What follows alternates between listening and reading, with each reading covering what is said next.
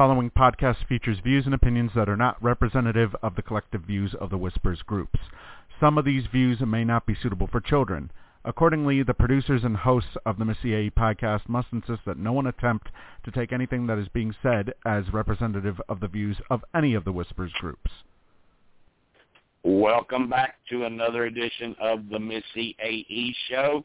Tonight we are going back and revisiting The Amazing Race Season 32, one of the most popular seasons, maybe the most popular ever.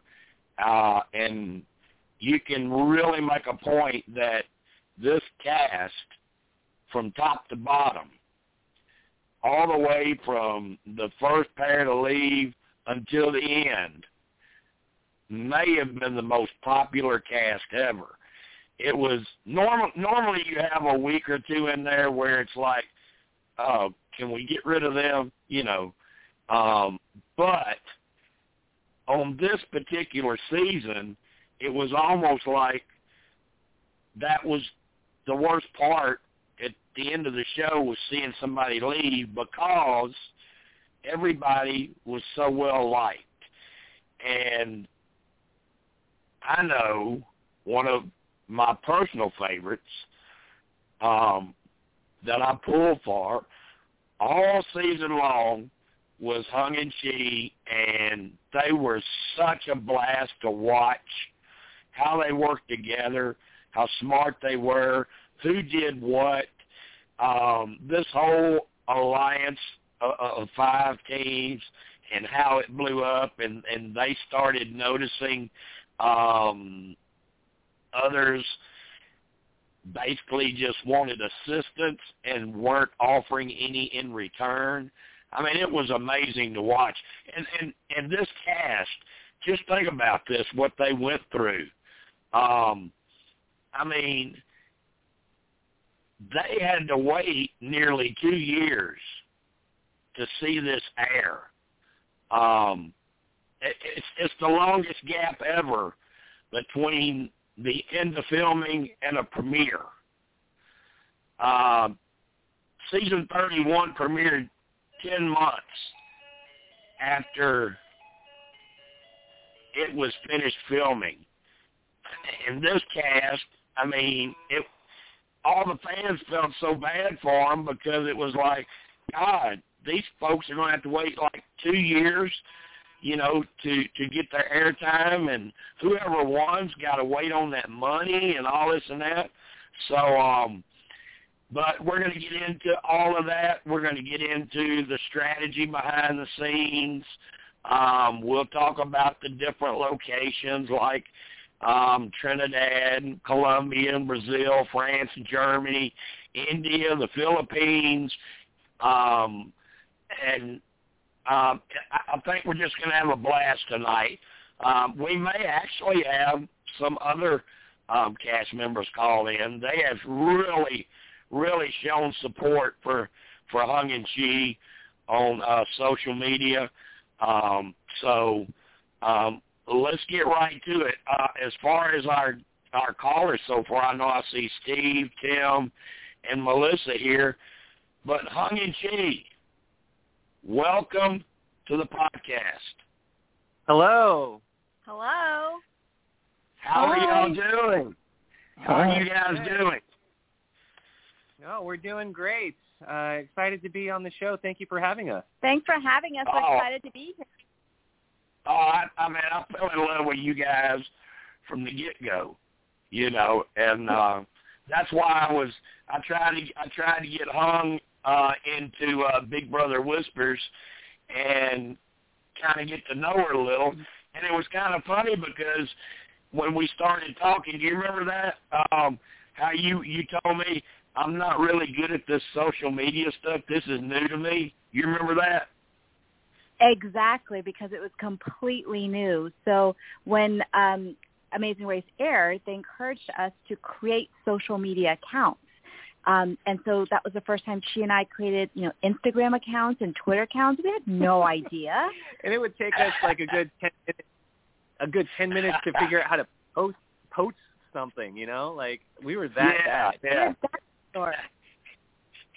And and she, just to be fair, we've been trying to get you in there with her too, but you haven't come in there yet. So you're still a little, you're still a little more social media shy, or or don't really care as much about social media, I guess. Yeah, I think Hung's learning curve has uh, definitely uh, it sped up much faster than mine when it comes to social media. well, you may you may be like a lot of us. Um, I had always said I would never ever get involved in all of this, and now I'm like I'm I'm in so deep I can't get out. But um, a lot of guys just say, oh, I, "No, that ain't for me." I, uh, no, if you want to do it, go ahead, but that ain't for me. But but I, we struck up a good friendship, you know, she and I, and uh, we we've remained in touch throughout the season, and um, you know, and and I talked to her about a podcast, and um, it was before the holidays, and I said, let's just, you know, let's let's get through the holidays, let's get through Christmas and New Year's, and then we'll talk again. And so then I, I messaged her back, and I didn't hear anything. I'm like, uh oh, have I done something to run her off? I don't know. And and then she finally she finally replied and she said, No, I I just haven't been online. exactly. I just don't always check. If it's there's not a notification or if it's not blinking then I just forgot about it. yeah. Well, uh tell us um have, have you got were you guys fans of the show? I mean, t- tell us about like the casting process. How did how did you end up getting on the show? Had you tried before? Was this the first time you applied? Did they approach you guys? How did that work? Yeah, we we are huge fans of the show, uh, and in fact, Hung uh, has been watching since season one and she was the one that introduced me to the show when we met. So I started watching at like season what 14 or 15 or something like that. Uh, but since then, both of us have not missed an episode, um, and it was one of Hung's dreams since college, since before we met, to to be on the show. Yeah, it was one of my bucket list things, and I've always wanted to apply, but just never really did it. And she and I kind of talked about it and then it was a, a really crazy time where we decided to double down and do it. It was um, we had just had our third child, and we were it was like a midnight colicky baby screaming feeding, and we were like, let's do it. So we have something to look forward to, and then yeah. we'll have fun like just making the video. So yeah. we made the video, and we applied, and we got nothing back. So we kept applying four, or five times. Yeah we we applied like wow. four or five times, and you know, no callback, just got rejected every time. But we figured might as well just keep on trying. Um, and lo and behold, we get a callback out of the blue um, in like early 2018. Yeah. Um, wow. Like February, March. And we got, uh, we were asked for um, separate interviews. So the casting agent interviewed Chee on the phone, interviewed me on the phone, um, they liked us enough to send us like a hundred plus pages to fill out. It's just like an application, um, right, asking right. everything us and you know our relationship and what we thought about yeah. the other person. We filled that out mm-hmm. and then um, waited for a while, and I mm-hmm. think they called us in for a week long inter- uh, yeah. audition so, process in LA. Yeah, so we made it to, to that next stage of the process where we got flown out to LA for a week. Um, and you know we interviewed and met with the casting team. We met with the with the CBS executives. Um, it was a blast. I was, I was going to say that that that whole process had to be so exciting for you guys. It was. I mean, we were even telling ourselves if we don't make it past this stage, we're just thrilled to have even made it this far, just because we didn't know how it all worked, and it was just all so very interesting. And you right. know, we did it not really thinking that we'd ever get on the show. We just did it because it was fun and it was something that, you know, we could dream about and fantasize about, right? And to even get that far, for us it was like so amazing. Yeah. So so once once you're told, once you're told you're in, you're you're in the cast, Did, did you make sure you started doing even more research and stuff about previous challenges on previous seasons so you could start planning your season? Oh, absolutely. Big time preparation. And so one of Hung's biggest things was she needed to learn how to swim because, uh, you know, you see it on almost every season. There's teams out there that just uh, don't know how to swim, and it and it comes back to bite them. Um, right. So the casting um, agents require that. So you have to fill out hundreds and hundreds of pages, and there was a question that said, "Rate your swimming level." So it was like, can't swim, can barely swim, expert swimmer. I'm not an expert swimmer, but I didn't say I didn't want to say I couldn't swim, so I just circled the middle one. But apparently, not very many people circle that one, and so they required me to swim and videotape myself swimming. So I did that.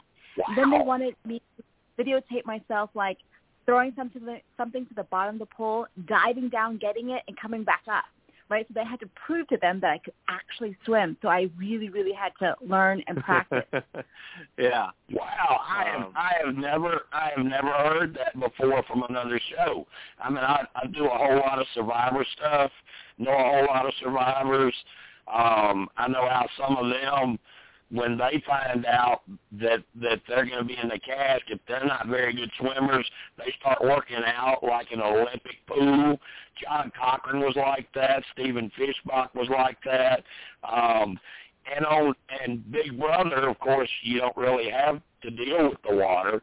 But I've I've never heard a show go to that extreme in casting to make you show them you can actually handle yourself in the water. Yeah, I don't know if other teams had to do this, but Hung certainly did. Um, so yeah, that was big, big preparation for us. For me, I you know I needed to learn how to drive stick because I've never Right. driven stick before. Um, and it was hard for us to even find a stick shift car to, to practice on. Right. See, and you know that was one of the things when when all that came up. It was one of the funniest parts of the season for me because I was born and raised in the South with everybody drove stick shift, you know, and it was you know to me it's simple, but watching it play out on TV with people that weren't that familiar with it was was kind of mm-hmm. funny to watch. Yeah. But yeah, you know, it's something that it's something at least you guys thought about before you started the show. You figured that might be in it.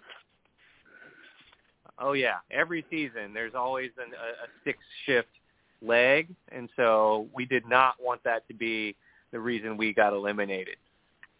Right, right. Um, and had you, had you, I- I'm sure you had, had you talked about, okay, if we have this kind of challenge or this challenge, all right, you're doing this, I'll do this, I'll do this, you do that, or were there some that you were kind of like, um, we're pretty even on this, so you go on that, and then maybe the next one's harder, and I'll take that one. I think the beauty of Hung and I's uh, uh, relationship is that we have very opposite strengths, and so um, you know we agreed that I would handle most of the physical tasks and any music tasks, and she would basically handle everything else. So puzzles, mental challenges, things like that. I yeah, anything height based, uh, she would handle all of those. And anything Um, gross I would handle. yeah, yeah. And you know, you can do all that preparation, but sometimes when you get to the you know to the clue and you read the clue, it's not really clear what you need to do. So you kind of Right. guess Right. and you hope that you guessed right. And I think we were fortunate enough to to have guessed right most of the time. Yeah, exactly. That's the other thing. Um, you may misfigure that clue, and and you send the wrong person in. But uh, Yeah. um, Hung, what about Hung? I want to ask you about this because I mean I'm I'm a big strong dude, you know, but coming down off the side of that building like you had to do, I would have definitely asked my wife. You sure? You, you, don't you want to do this one?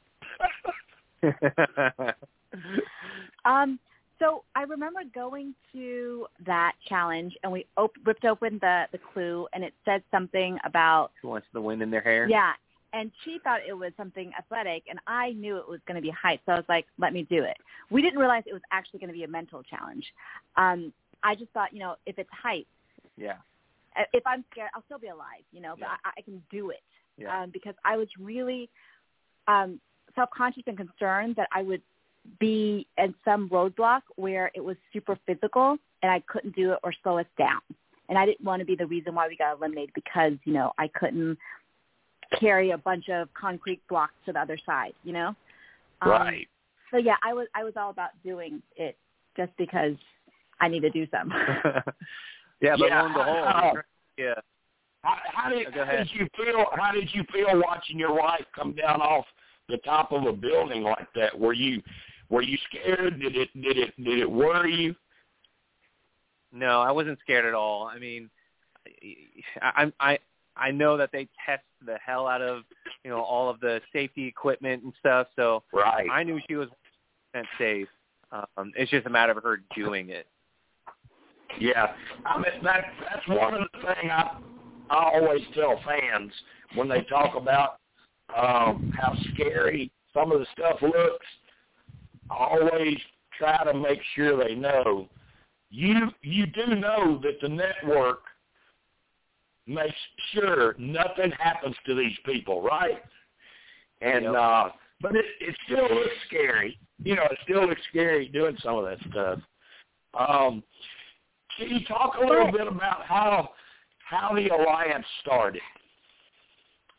One more thing, Jim, about the, the scariness. So in our heads, we knew that it was the safest thing possible, right? But in the back of our heads, we had to sign NDAs. Like if we got hurt, we, I mean, we signed a whole list of things. Like if we got hurt, if we got, you know, decapitated, like it's like this really gruesome, like You're signing your life away. list of things that if it happened, we won't hold them Right. accountable. And Right. before the, going down the side of the building, we had to sign another one saying that, you know, if anything happened to us, it was, you know, not their fault. So that little part makes it a little bit scarier. Yeah, that uh, and that's that's kind of standard for CBS. Um, I've read the uh, I've read the Survivor contract. You pretty much are um, giving up all rights, you know, if if anything happens. But that if anything did happen, they would take care of you. But I don't think we've ever had anything go go kind of crazy on Amazing Race. Been a, been a couple of things on Survivor, but I don't think we've had it happen on Amazing Race. Yeah, I don't. Yeah, not that I'm aware of. the, the couple of Yeah. times that somebody got hurt by accident, like they got hurt because they, like Dave and Connor, Yeah, he just he was running. ripped, ripped his Yeah. Achilles or whatever. It wasn't because of an unsafe Right. thing. Yeah. Right now, um, Chee, tell tell everybody how this alliance thing started because that was such a debate with fans. Half the fans liked it and thought it was smart. Half the fans hated it and thought it ruined things. How did you guys come up with that? Who came up with it, and who was more invested in it, and who wasn't? Oh, so here's the thing about the alliance. The five-team alliance was never really a thing in our minds. Uh, we didn't even know that it existed until you know Phil asked us about it after the Germany leg. Um, for us, we we wanted to align ourselves with Riley and Madison. That's who we approached first, and that was a Okay. strategic play. That was a strategic play for us because we wanted to, you know, to Hung's point earlier, if she happened to get stuck at a roadblock that was super physical, we wanted to to be aligned with a team that could potentially help her out if she got stuck. And we approached them really early on in Brazil, so like two, Yeah, and yeah, um, two or three. yeah, Um, and then we uh, also Uruguay. and we also got Yeah. um, real close to the boyfriends too. And it also wa- was because the three of us happened to spend a lot of time together because we were usually together at challenges or you know, um, and so we solidified that alliance with the boyfriends in um, on our way to France. hmm So from that point on um, is when the three of us started to work together, and it was really, I think we were equally all equally invested there. But the five-person alliance, the one that was actually played up in the season, was not really Right. safe.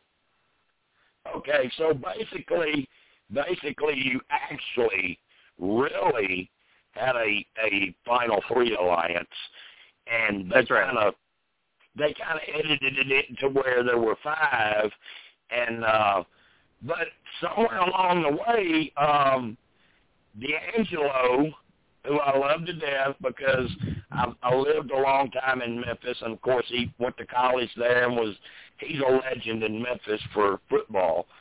He um he got kind of upset, but you guys were starting to figure out um we're helping them and it's starting to hurt us and they're not really doing nothing for us.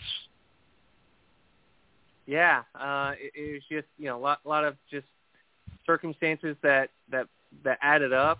Um, you know, they asked us where the goat head was located when we were at the yurts in in Kazakhstan, um, and you know, D'Angelo essentially cornered Hung in, in, in Germany, going up, going down the building, saying, "Hey, let's let's work together. If you figure it out, why don't you tell me the, the answer?"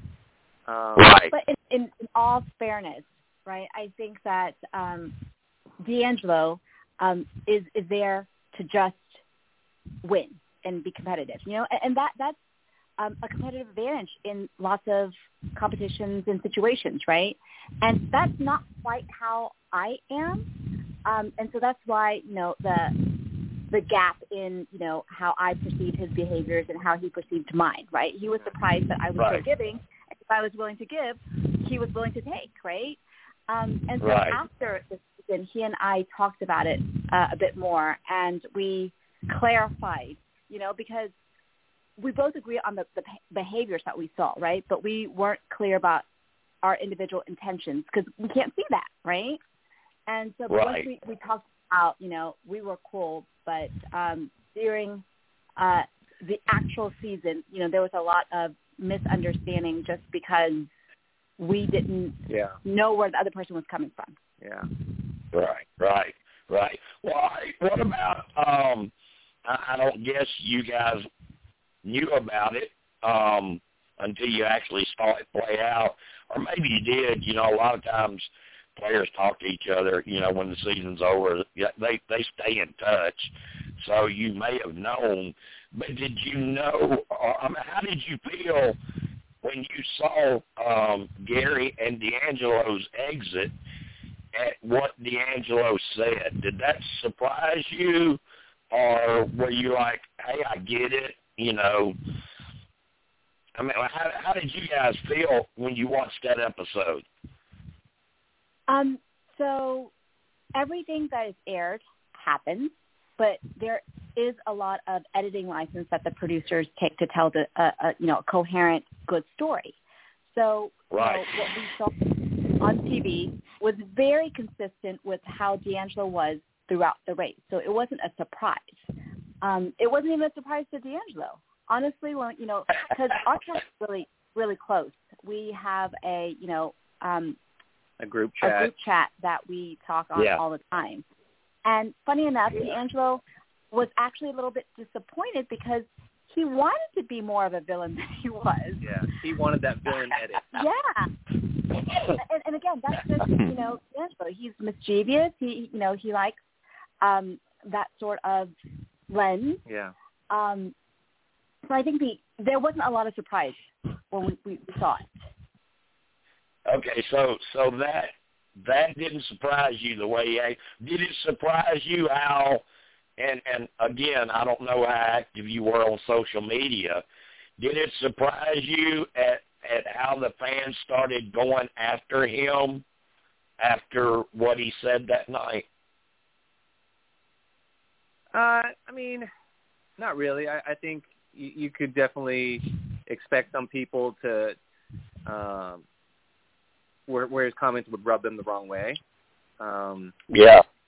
so, you know, I I can see both sides of, of that Yeah, and and I think on social media we saw both sides too. There were you know the diehard D'Angelo fans, um, you know that supported him the whole way, right?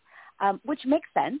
And then there are the other folks who were like, you know, that's not cool, dude, you know, because a lot of people would give their left leg to, to be on the show. Um, Right. And you don't to have appreciated that opportunity. So I, I think that both came out. Um, but yeah, Yeah, both, both sides, sides were very vocal on Yeah. social media. Yeah, yeah, we saw that, and uh, even even within whispers, and I know she's on here. One of my, one of my moderators, Melissa. Um, I was very disappointed in D'Angelo because I'm I'm a D'Angelo fan. Like I said, all the way back to when he played college football in Memphis, and he's he's like a legend in Memphis because he still does a lot of stuff around the community in Memphis. And it, to to me, seeing him say those things was shocking, and and I was disappointed. But then uh, it's like Melissa was like defending him the whole time. So I mean, you see it with with each other. You see it with your friends. I mean, you see how different fans view things differently. But you guys um, bringing up the point that he actually wanted to be edited even as a bigger villain, that really adds to it because if that's what he wanted, he went out that way. Um, and you're right. D'Angelo's a real good guy. He does lots of things for the community and for breast cancer awareness. Um, He does. But I he think that- does.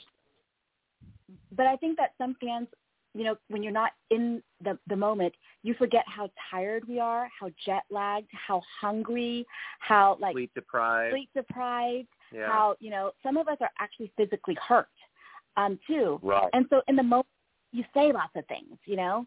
Um, but at the end of the day, I think, um, and uh, not wanting to speak for D'Angelo here, but um, he's a good guy, but he's he likes attention, and I, I think good or bad, I think that you know he enjoyed the he, attention. he enjoys it. he was he was sort of the uh, out out of him and Gary, he was sort of the one drawing the heat while Gary was the one trying to keep everything calm. Oh, yeah. Gary's a saint. He is like a super super patient, um, Calming. calming presence. Yeah. Um, but he Yeah. loves to play. Um, both of them do. You know, they're like big kids. Yeah. Well, you, you just brought up something else about how tired and how hungry, you know, that you can get on this, and that that raises another question: How does food work? I mean, what what do you guys do out there? They give you um, a couple of meals a day. How does that work? Uh, so during the leg, they give you your leg money at the beginning of, you know, at the pit start. So you can use that money to buy food if you want. Hung and I chose to not spend it on food because we just didn't know when if or if we would need it for something important during the leg. So then we right. have to be more resourceful. So for like on planes, when they feed you, we would ask for seconds and thirds and fourth and fifth if they have any left. Just for yeah, so we try to be clever that way. Um, And they're, and, But then- they're probably looking at they're probably looking at this little little lady saying, "Where are you putting all of this?" yeah. Uh, but then in between legs, uh, in between legs, you can order. You know, we're we're in the hotel, and, and you can order room service, and so that you you don't have to pay for that. That doesn't count against your leg money, uh, and so Okay, that's that's the other opportunity to uh, to kind of re- refuel. All right, that's good to know because a lot of fans, a lot of fans think, well, heck, they send them out there, you don't ever see them eat. So, how do they, how do they manage to survive? This is worse than Survivor or Big Brother. These folks never eat. But at least Yeah. when you're in the hotel, you at least have that one nice meal that night. That's right. Well, that's funny that you mentioned that because they let you have like one entree, one dessert, right? And for us, you know, regular non-pro athlete folks, that's sufficient, right? And if I don't finish it, I can give it to Chee. But when you have like Right. pro athletes, on the race like we had, they said they were hungry, and often we would like kind of you know if we had extra food, we'd give it to Gary, right? Because he was losing weight with the amount of food that they yeah that, that was there. He needs a lot Yeah, of I mean, calories. you- He's a big boy. You had uh, you had you had pro football players. You had an Olympic athlete. You had some stiff competition out there. Yep. You Oh, know, physical. Yeah, Yep. pro volleyball. But you had some stiff competition out there. Um, and you were talking about uh, you guys were talking about how D'Angelo um, wanted the villain at it, and there really was just a final three. It wasn't a final five like everyone thought. Um, I think Will and James um, went through some of this editing thing. I think their their strive to get there, fans were behind them. But the closer they got, it was like fans turned against them. Did uh, They got cocky. did you? Yeah, and there you go. There you go. You said it right there. You said it because we did we did amazing race recaps every week, and that's kind of what we saw. We were like, well, boy, we really liked them to start, but man, are they getting kind of cocky or what? So again, they're with us all the time, and all sorts of things come out of our faces, right? And they have it recorded, and they can edit it any series of ways. Like Will and James are one of the kindest, nicest people in the world. They love to play games, and they're very competitive, right? So, like anybody who goes on the race is but they are so nice and such kind human beings. Like they are beautiful on the outside and on the inside. And so it was actually kind of heartbreaking for me to watch not only the edits that they got, but also the social media backlash. Like people were being Right. really, really rough on them Yeah. and it made me sad. And um, Jim, you you were talking earlier about how you know I wasn't used to social media, so I wasn't used to like all the trolling. So that Oh was kind of gosh. the hard about the Yeah. airing of it, um, because Yeah. you know from a bystander side, it really upset me the things that were being said about Will and James, and then personally, the things that were said to us um, were also really, really hard, and, and, and a lot of it was just not they were just random and not called for. Like Yeah. people said things to us that were, or, or to me, that were sexist and racist. That Yeah. I mean, it wasn't specifically in response to anything I did. It was just, you know, they didn't like me, so they just like said these things. And a lot of people like found ways to direct message me or like email a friend of mine. Wow. I don't even know how to do that. Wow. That's Yeah, crazy. That's that big. people That's go Big to. Brother stuff. That's that's what Big Brother fans do. They try to get players fired from their jobs. They get so mad at them. Wha- Whoa. Wow. I'm not. I am not making that up. I am. I am not making that up. I promise you. I And it's, promise and it's you. happened before. It's happened Yeah, before big too. Big Brother fan. Hey, don't ever go on Big Brother. Just don't ever go on Big Brother because they will eat. Those fans will eat you alive. I mean, um, Wow. Survivor, Survivor fans are more intellectual and try to figure things out, you know, and they look for clues and tips. Big Brother fans, they just go nuts. They just go nuts. and, and I've always thought, I've always thought Amazing Race fans were more like Survivor fans, but maybe, maybe because this cast was so popular and you had so many popular teams, maybe, and plus the way they edited that alliance, uh, a lot of fans did not like that. You know, they didn't think it was quite fair. They were even calling for producers to never let this happen again. Don't you dare ever let these alliances happen again. You figure these challenges out where they can't help each other. That's not fair. Don't let them help each other. Do you think it's possible? Do you think it's possible they could set up challenges where you couldn't actually help each other? Well, it's funny that you say that. Um, when we were in Kazakhstan, and we were doing like the movie set challenge, uh, Yeah. that was that was a, uh, something that was stated in the clue specifically that we were not allowed to help any other teams that were with us. Uh, and so, you know, we were with Leo and Alana at the time, so we, you know, we weren't planning to help them anyways. Um, but, you know, had Riley and Madison been with us, we wouldn't have been able to to help them even if we wanted to. Yeah, they explicitly said Wow. that we could not help or talk to any of other teams um, in the challenge. So yeah, they, they could do that, and um, not until all the backlash and the producers' responses did we realize that the producers so, were so unhappy with us helping Yeah. because we, at the time, you know, didn't know that people Yeah. were frowning on that. Yeah, we were just you Yeah. know, trying to honor honor our commitments and and um, while at the same time trying to further ourselves.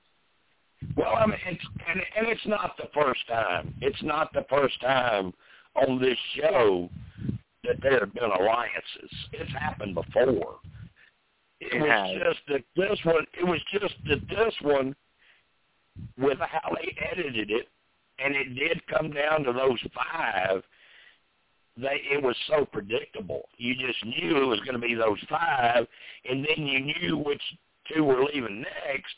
So we knew who the final three were. The only question was who was going to get in that Superdome first.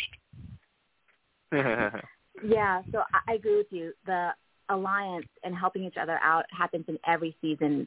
Um, this season was probably the one where the alliance was super successful, um, which might Yeah, have made it, it more was. boring for the. Yeah, it really was. And I, I think that's what the fans didn't like was because it was so Yeah. predictable. You know, um, and normally we don't have that on the Amazing Race. Um, yeah. What where, what part of of the of the whole show, Chee? What what where did you go that you enjoyed the most? No, for me it was uh, it was the cooking challenge in Brazil. Um, you know where we where we went to the Amazon uh, tribe, and I didn't I didn't re- I didn't think that you know, communities like that still existed, but but they do, and it was such an eye opening experience. Um, I'll, I'll never forget it. That was my favorite. What about you? What about you, Hung? Same thing or something different? Um, it was all so very cool, and uh, I'm going to split from Chee, and I'm going to say Kazakhstan because it's a country that I'm so glad that I visited. But honestly, we probably would never have gone on our own for no other reason other than ignorance. Like we didn't know how cool it was or what it was like, you know. Um, so that has inspired us once all this COVID stuff is over to travel more into places that you know We wouldn't think to travel. exactly hmm right. Right. Um, Right. because, yeah. Well, what about uh, outside of your final three? Well, let's just let's say outside that final five. Outside that final five, which of the other teams did it either surprise you more? They left as early as they did, or you were kind of hurt and sad that they left when they did. For me, I actually thought the entire cast, top to bottom, was very competitive. Every team had their own unique strengths, and even Cody and Nathan at the very beginning, um, you know, when when we tried to get to know them, like they they obviously do the noodling thing with the catfish, uh, but they also build furniture for a living, and so those are skills that come in handy on the race. And they seem like they had a good positive attitude that, and they wouldn't like self implode. Um, I thought that they would be a very tough team. It just so happened that music, you know, was uh, was just kind of a weakness of theirs. But I mean, the race could have played out really different if the music challenge was later on in the season. Um, I thought every team had was, was competitive in their own way. Completely Okay, agree. um, Um, yeah, th- no, but there's not there's not one there's not one team that maybe left a, a whole lot earlier than you thought they would. Oh, for for me, it was definitely the, the noodlers. Um, I had, you know, when we got to know them, I thought that they'd be um, one of the hardest competitors there. Um, Because they could have been like a Jet and Cord yes, type type of team. that's who they reminded me of. Like Yeah. they could do everything, you know. Yeah. Um, and once they got to a challenge, they would just leapfrog you. Mm-hmm. Um, so I was really surprised when they didn't make it um, out of um, Tobago. And they're super cool people. too. They they are so nice. Like you, you're, yeah. you wonder what they had for breakfast. They're they're so happy with life, and they're just so kind. Yeah. And then Kelly and Levon is they're another example. Like they're Olympic athletes. They're clearly competitive people. They Right, are right.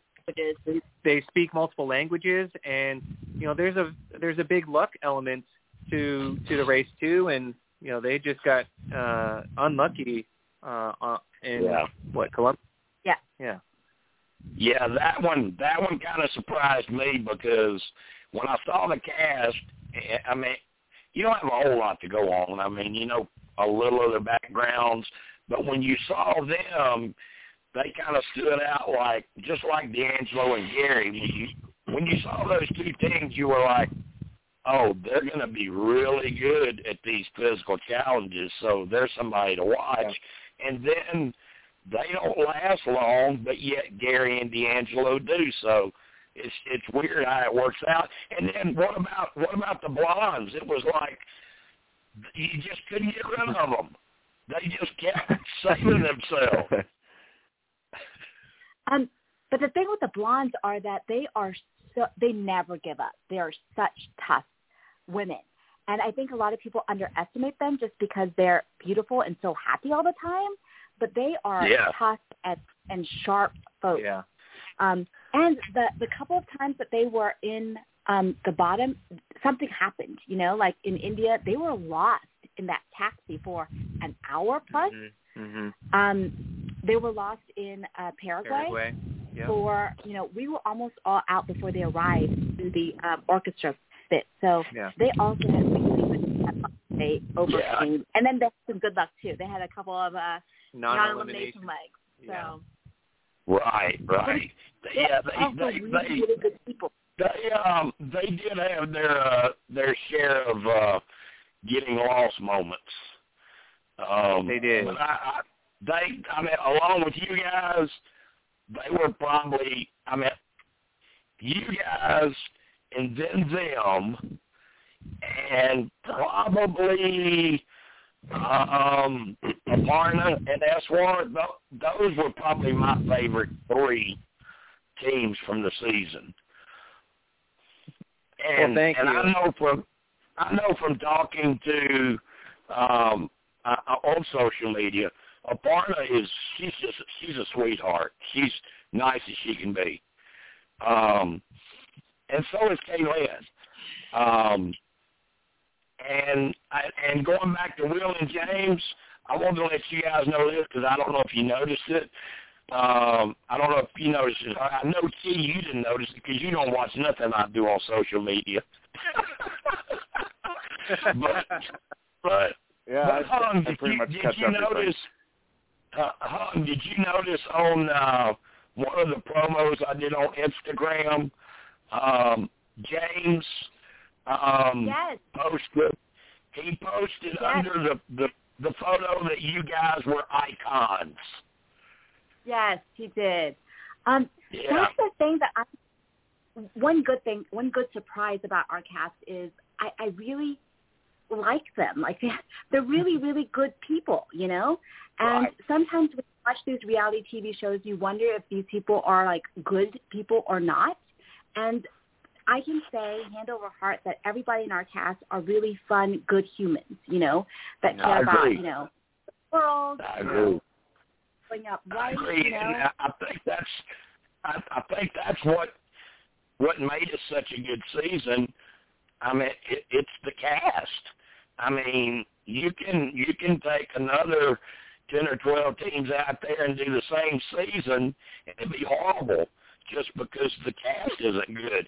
But I mean, you go all the way from Nathan and Cody to the Olympians, Jerry and Frank, you know, the father and son, Michelle and Victoria, the sisters, they were popular.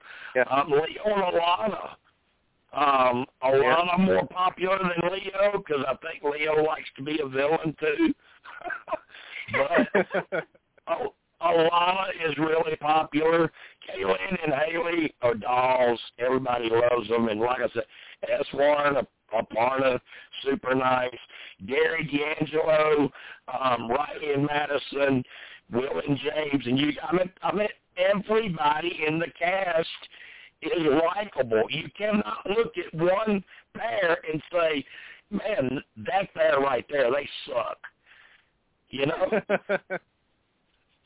yeah, I, I agree, So- and it and it's you know, no accident that we've had what two or three cast reunions um, since the race, just because we enjoy spending time together, and everybody Right. is, are just good. And I've heard from other casts that um, our cast is unique in that way because other casts, there's usually like, you know, two, at least two groups um, because they don't all get along for whatever reason.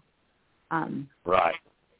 Yeah, I've seen I've seen a ton of pictures where you guys have gotten together afterwards, um, and I'm I'm sure there were a lot um, that that went on before you could even make it public.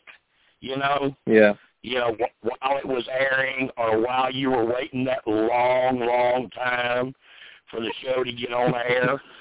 Um, I'm, I'm sure there was a lot of communication because you're right. I mean, you can tell this cast really likes each other. I, I mean, I, I don't see anybody that doesn't really get along. But we do have to give credit to James. He is definitely the glue that keeps us together.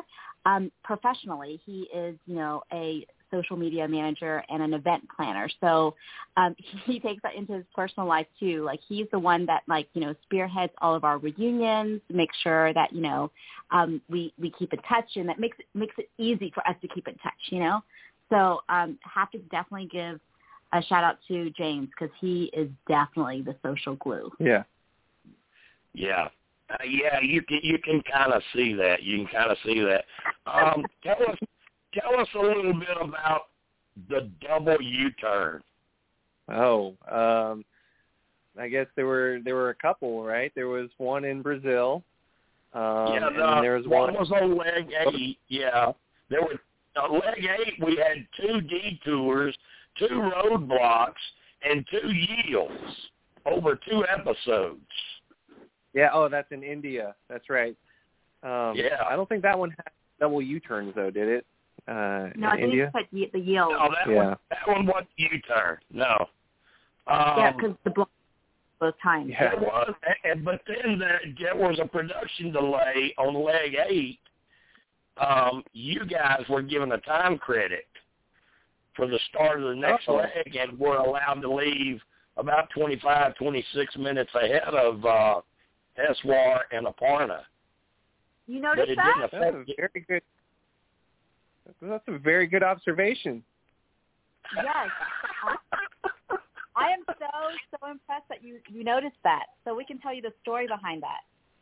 Okay, good, good. Go ahead. So what happened in India was that we were going to this or that, and initially we decided to go to this, and Which was the bangle. which was the bangle. So we ran to the bangle shop. We got the clue where we read what the actual um, detours were. One is to find bangles, and the other one was to make uh, dental mold, molds. And we were closer to the bangles, but we decided to switch. And so we said to the camera, we're switching detours. So we ran to the other place, which was the dental, the, the mold. Yeah.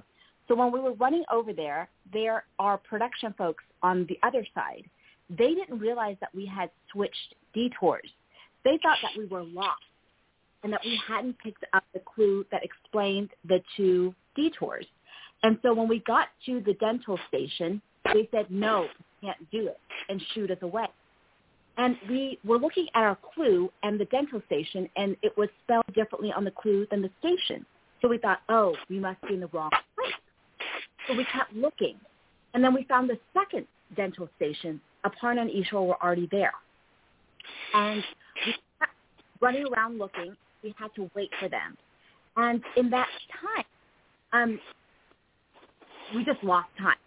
And then when we, uh, so we waited, we did our thing, and then you know we, we checked in, and our our camera person was wondering why they didn't let us in the second seat central station because he knew that it was a real station and why we had to wait. And so he actually and escalated that, and they said that oh, it was their fault and it was a mess up. And if we and they estimated that if we had were able to go to the first station, we would have not wasted time, and they credited that to us. But it didn't make well, a difference in terms, you know, ranking or placement. Yeah. Um, Yeah. so, so that's what actually happened. I am so impressed that you actually Picked up on that. That's crazy. now, um, we get to this U-turn.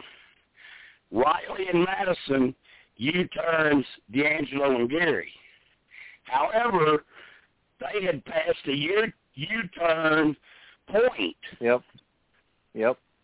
and were therefore they, they it was they were unaffected by it. And D'Angelo and Yep. Gary later on they, they elected to quit the legs final task and wait out the two-hour penalty. Now that's something else that helps with D'Angelo's uh, villain edit. A lot of fans were like, "You waited this long to get on this show, and you're not even going to try." I mean, maybe you can finish this, and maybe you can catch up. The odds are not with you, but two NFL athletes just quit and don't try. Did did that surprise you? You're breaking up, Jim. I, I I All think I heard your question, Jim, and um, it, it it it surprised me. Yes, yes, and no.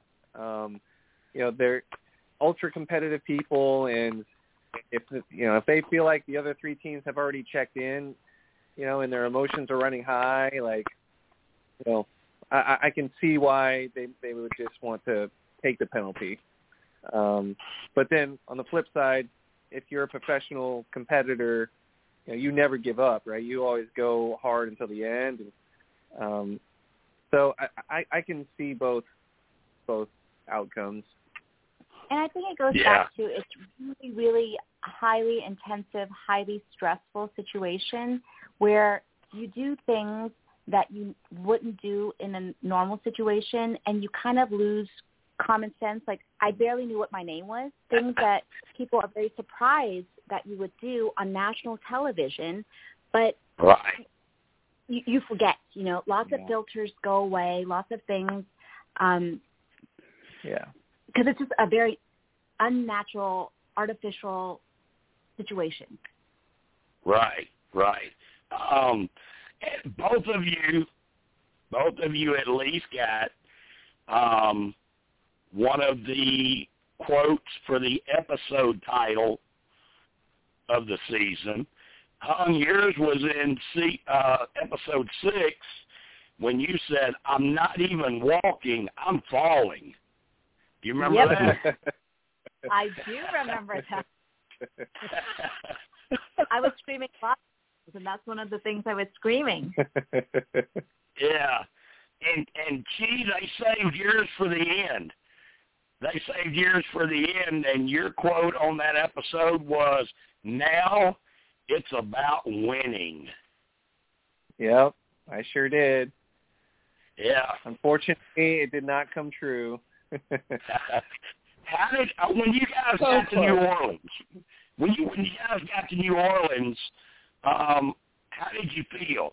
Did you think you were still in it? Um, when you were headed for the Superdome, did you know you were you weren't going to win? Um, how, how did you feel at that point? How how did you think Yeah. the chances were? uh, when we arrived at the Super Bowl, we we knew that we you know we weren't going to win. Um, but before then, when we left the the King Cake Challenge, we thought there was still a chance that we could catch up. We just needed the next challenge to be really hard. uh, and unfortunately, that wasn't the case. You just needed to what jump off a bridge and and build a big old globe. We were hoping for something harder than the Filipino flag thing. Yeah, that was the only way that we were going to be able to catch up because the uh the, the gap was really big. Yeah.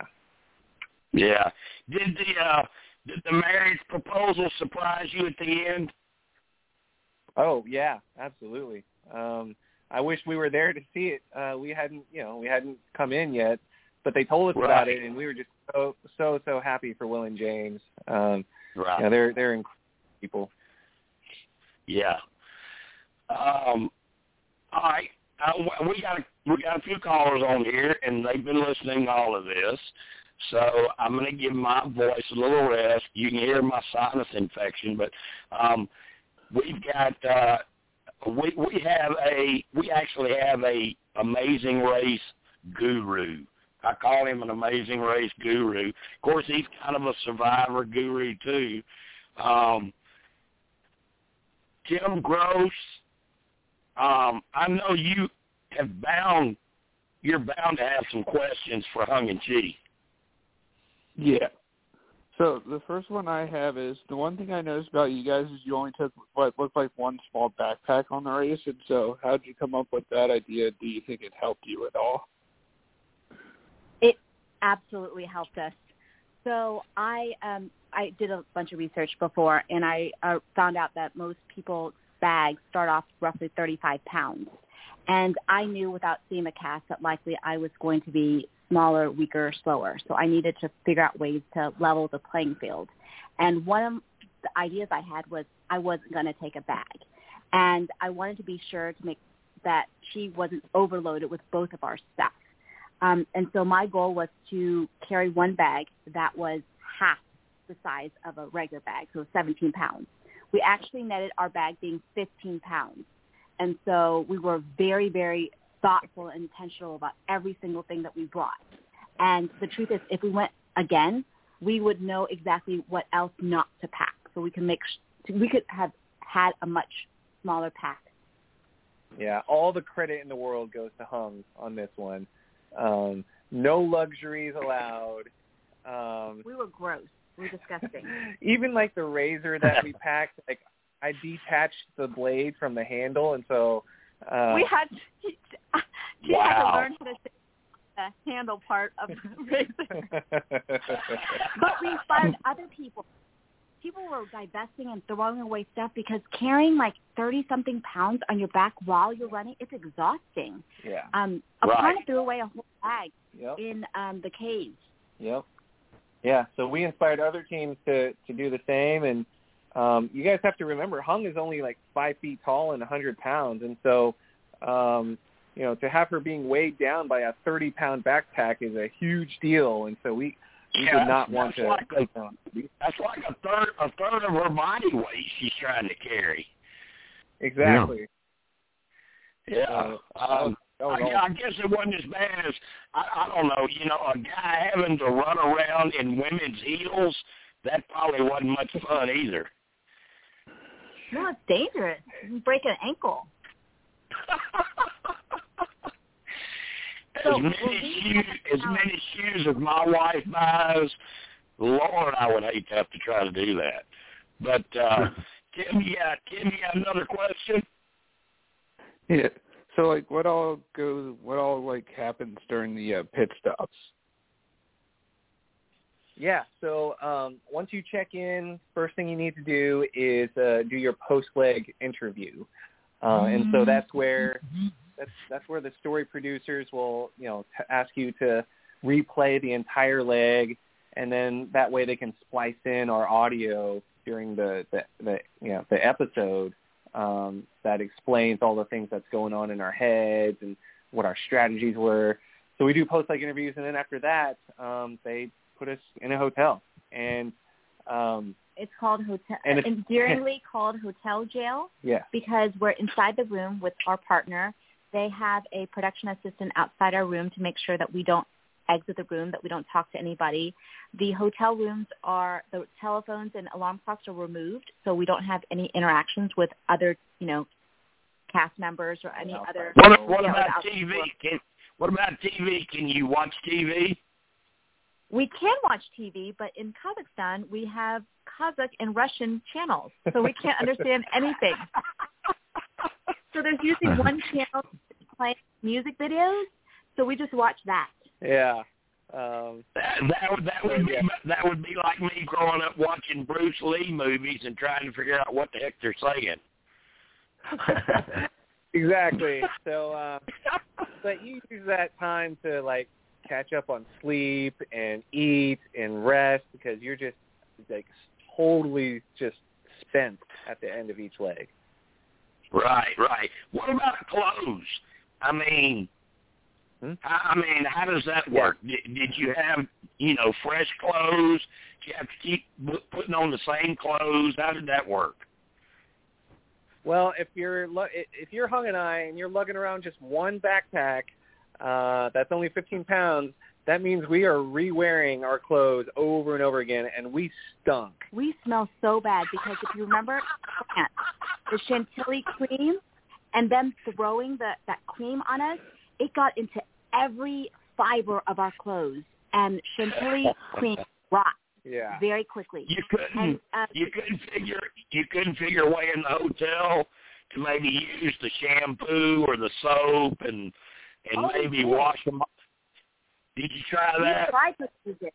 We try to use it and we try to wash it, but it's not like a washing machine and it's not like Tide. So Right. it's still Right. Yeah. For the rest Right. of the race, we all smell like baby vomit. All of us. Because Man, I, I'm, I'm telling you that all of this is so all of this is so interesting to me because I know so much about how Survivor works and how Big Brother works. A- A lot of this is just new to me. It's so interesting. Melissa, what what I know you've got some questions.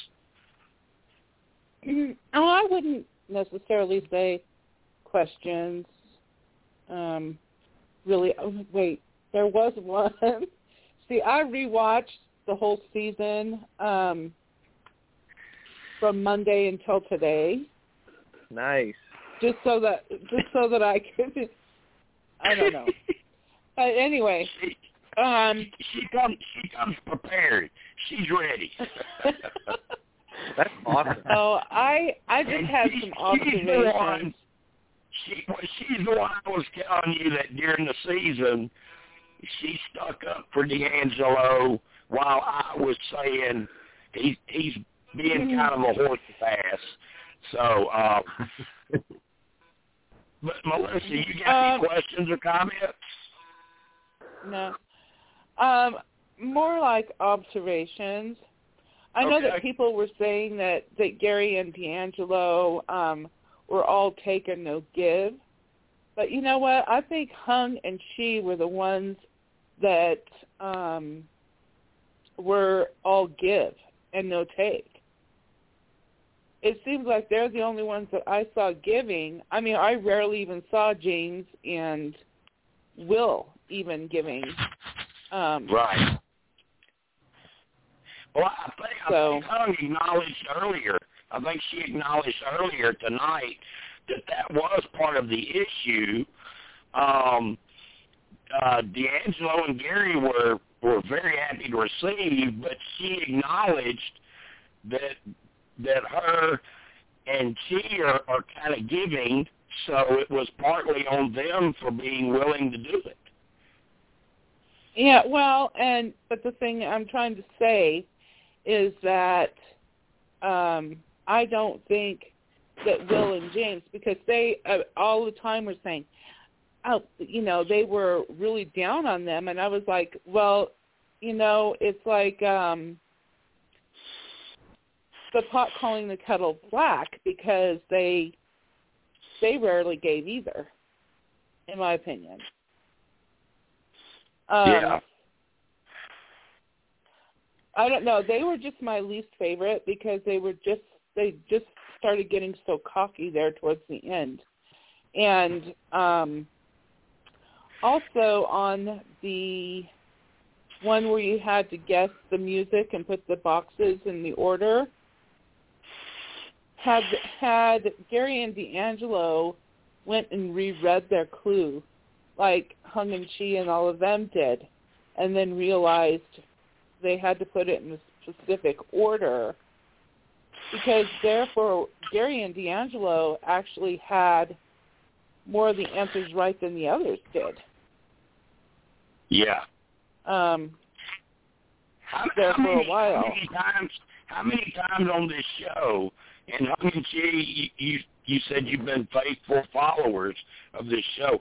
How many times do you see someone mess up on a challenge because they just didn't read the clue correctly? A, a lot, and our season was no exception. yeah. yeah. It, uh, it's particularly embarrassing because we're super fans, you know, that when we go back, and we're mm-hmm. so frustrated, and there's nothing else we do. You know, we're like, oh my god, read the clue. So we reread the clue. Yeah. Oh, something else to share about the clue. When you are watching at home, you think there's just one clue, right? And so it's simple. Read the stupid clue, guys. But actually, when you're in it, there's a short clue and a very, very long, detailed clue. And the long, detailed clue, ironically, is usually what we spend all of our time reading because we don't want to break a rule or get penalized, you know? But the truth is, usually what the unlock that we need to read is in the short clue. It's the cutesy one that kind of rhymes that we read on camera. And Yeah. we don't spend enough time reading that one. We spend all the time reading the, the detailed one where, you know, if you get something wrong, you're going to get penalized. Um, Now, see, that- that, that's that, is- that's something else. That's something else that's news to me. I didn't know about a uh, a long, detailed clue that followed up the little short clue. I didn't know about Yeah. that. Wow. so, I mean, that, that And, and what are- you guys are saying is, what you guys are saying is, that long, detailed clue normally didn't have didn't help you. No, it didn't help you. It just had rules on things that you can't do or you're going to get punished, right? But because the risk of being punished is so high for us, we're all reading that one. Um, when we actually should focus more time on the, the cutesy short rhyming one. Wow. See, I mean, I mean, we're learning a lot tonight. Um, Steve, Steve, I know you've heard a lot tonight that you didn't know. Um, what what kind of questions or comments do you have? Well, uh, one of the things that we discussed, I forget which uh, which leg it was. If it was the Germany one, which one did the uh, did the blondes get lost on? They got it was, lost it on was so, so, Paraguay and India were like particularly uh the big ones. They were Big, lost for over yeah. an hour. yeah. Well, it was there were there was one leg where uh no, it wasn't the blondes. It was the uh, the brunettes because they ca- they were riding for like six hours or something. Uh, and I remember us discussing. Oh, in France. in France. France. I remember us discussing on the uh, on the recap show that night uh, whether or not you know you got. Uh, I guess what my question is: Were you guys prohibited? Like if there if there was uh, if there was a local like who knew exactly where to go, like were you guys prohibited from you know allowing them to ride with you and uh, and show you exactly where? Yes, yes. That was a rule that was put into place um, quite some seasons ago because That in the other seasons they would have locals, you know, join them, and they were they were called ferns, and ferns are no longer allowed. So people can tell us Boston Where to go. yeah, but, yeah that that's the that's the Boston Rob rule right there. when Boston Rob was on there. But but I'm glad you answered that because we debated that. I'll bet you two, three, four weeks. We watched the exit interviews to see if it was addressed, and it was never addressed. But now we know uh, because that was my main thing is why the heck didn't you just pull over and get somebody to help you? But now we know it was against the rules. Well, you're allowed to ask someone to help you, but you can't have them come with you. Yes, they can't come into your taxi with you. They can't come in your car with you, but they can give you directions. and the sisters did do that, um, but for whatever reason, they they just they still got lost, and um, it's just one of those things that it's just it's just tough when you're tired and sleep deprived. You know, they just they just couldn't recover. I mean, I, I mean that was a that was a joke online for about two days. Everybody was still posting and tweeting. Hey, guess what? They're still riding around. They're still riding around. yeah. What, what And- else? and also, what do uh, you got- what- Steve, what else? What else you got? Uh, what do you got? Uh, obviously, there were a whole bunch of a whole bunch of, of different challenges throughout the season, like stacking the melons, uh, finding the baby inside the cake, among other things. What, what do you guys think was probably your hardest task that you guys had to do? The most physically demanding one is definitely the watermelon one. Um, that that was really, really, really hard. So those are heavy watermelons to throw. Um, because we did the math, it was over 300 watermelons that we yeah. threw and caught and stacked. and the weather that day was extremely humid, and it was in in in, in the 90s temperature wise. Um, that took so much out of me. Um, and I, I actually got sick afterwards with heat exhaustion. Um, Yeah, Wow. he had to go to the hospital in Paraguay because Yeah. of it, just to make sure that it was heat exhaustion and not an infection because it was so bad. Um, but there were other tasks that were impossible, like uh, the in India, we we just couldn't do the video game Oh, thing, and that um, we were there for a long time too, and we got, weren't going to get it, so we left and switched detours. Uh, so we switched detours three times uh, during the the race. Yeah. So there's a lot of challenges that kick our butt. So, uh, so gee, they uh, they cost you a really big hero edit. If they would have showed you having to go to the hospital and still staying in, people would have been like, "Oh my God, we got to pull for this team. You cannot get rid of that guy." Well, I think they were trying to get all the right footage for that, but um, the the hospital wouldn't allow them to film, uh, and so uh, so I think that's why they just decided to leave it out.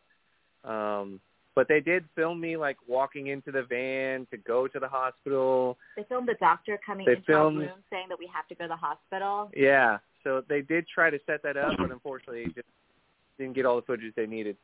Um, how worried were you about him at that point?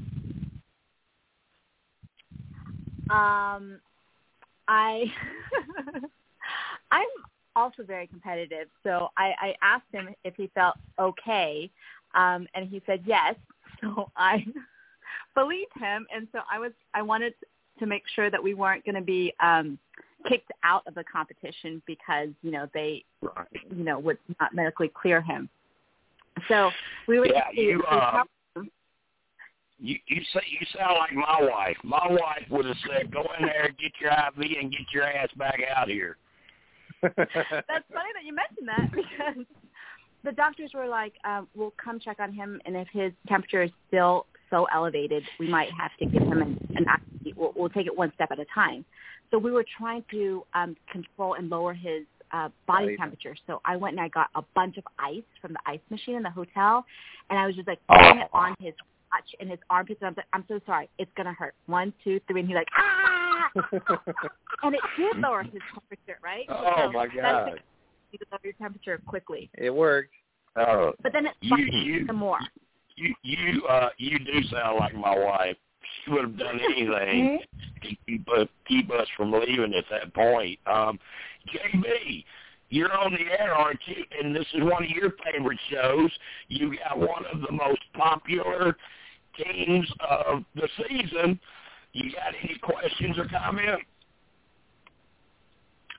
One thing that I was uh wondering, well, I wasn't really wondering. I more or less uh told my wife that uh you know, it's probably easier than uh you know, than they have it set out.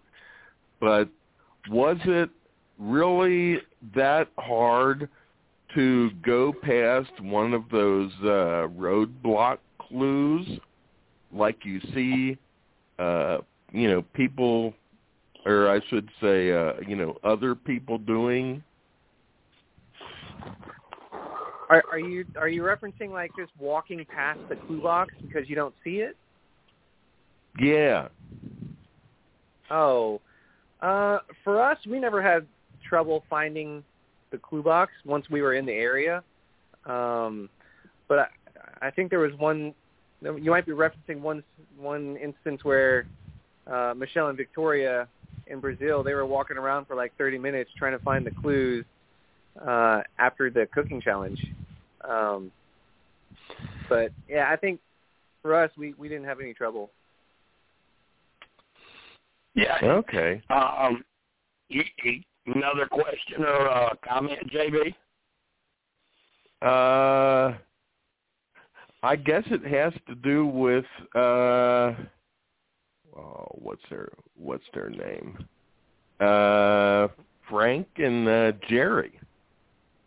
Uh huh. When uh, they lost their clue, and they had to go back and uh, get their clue.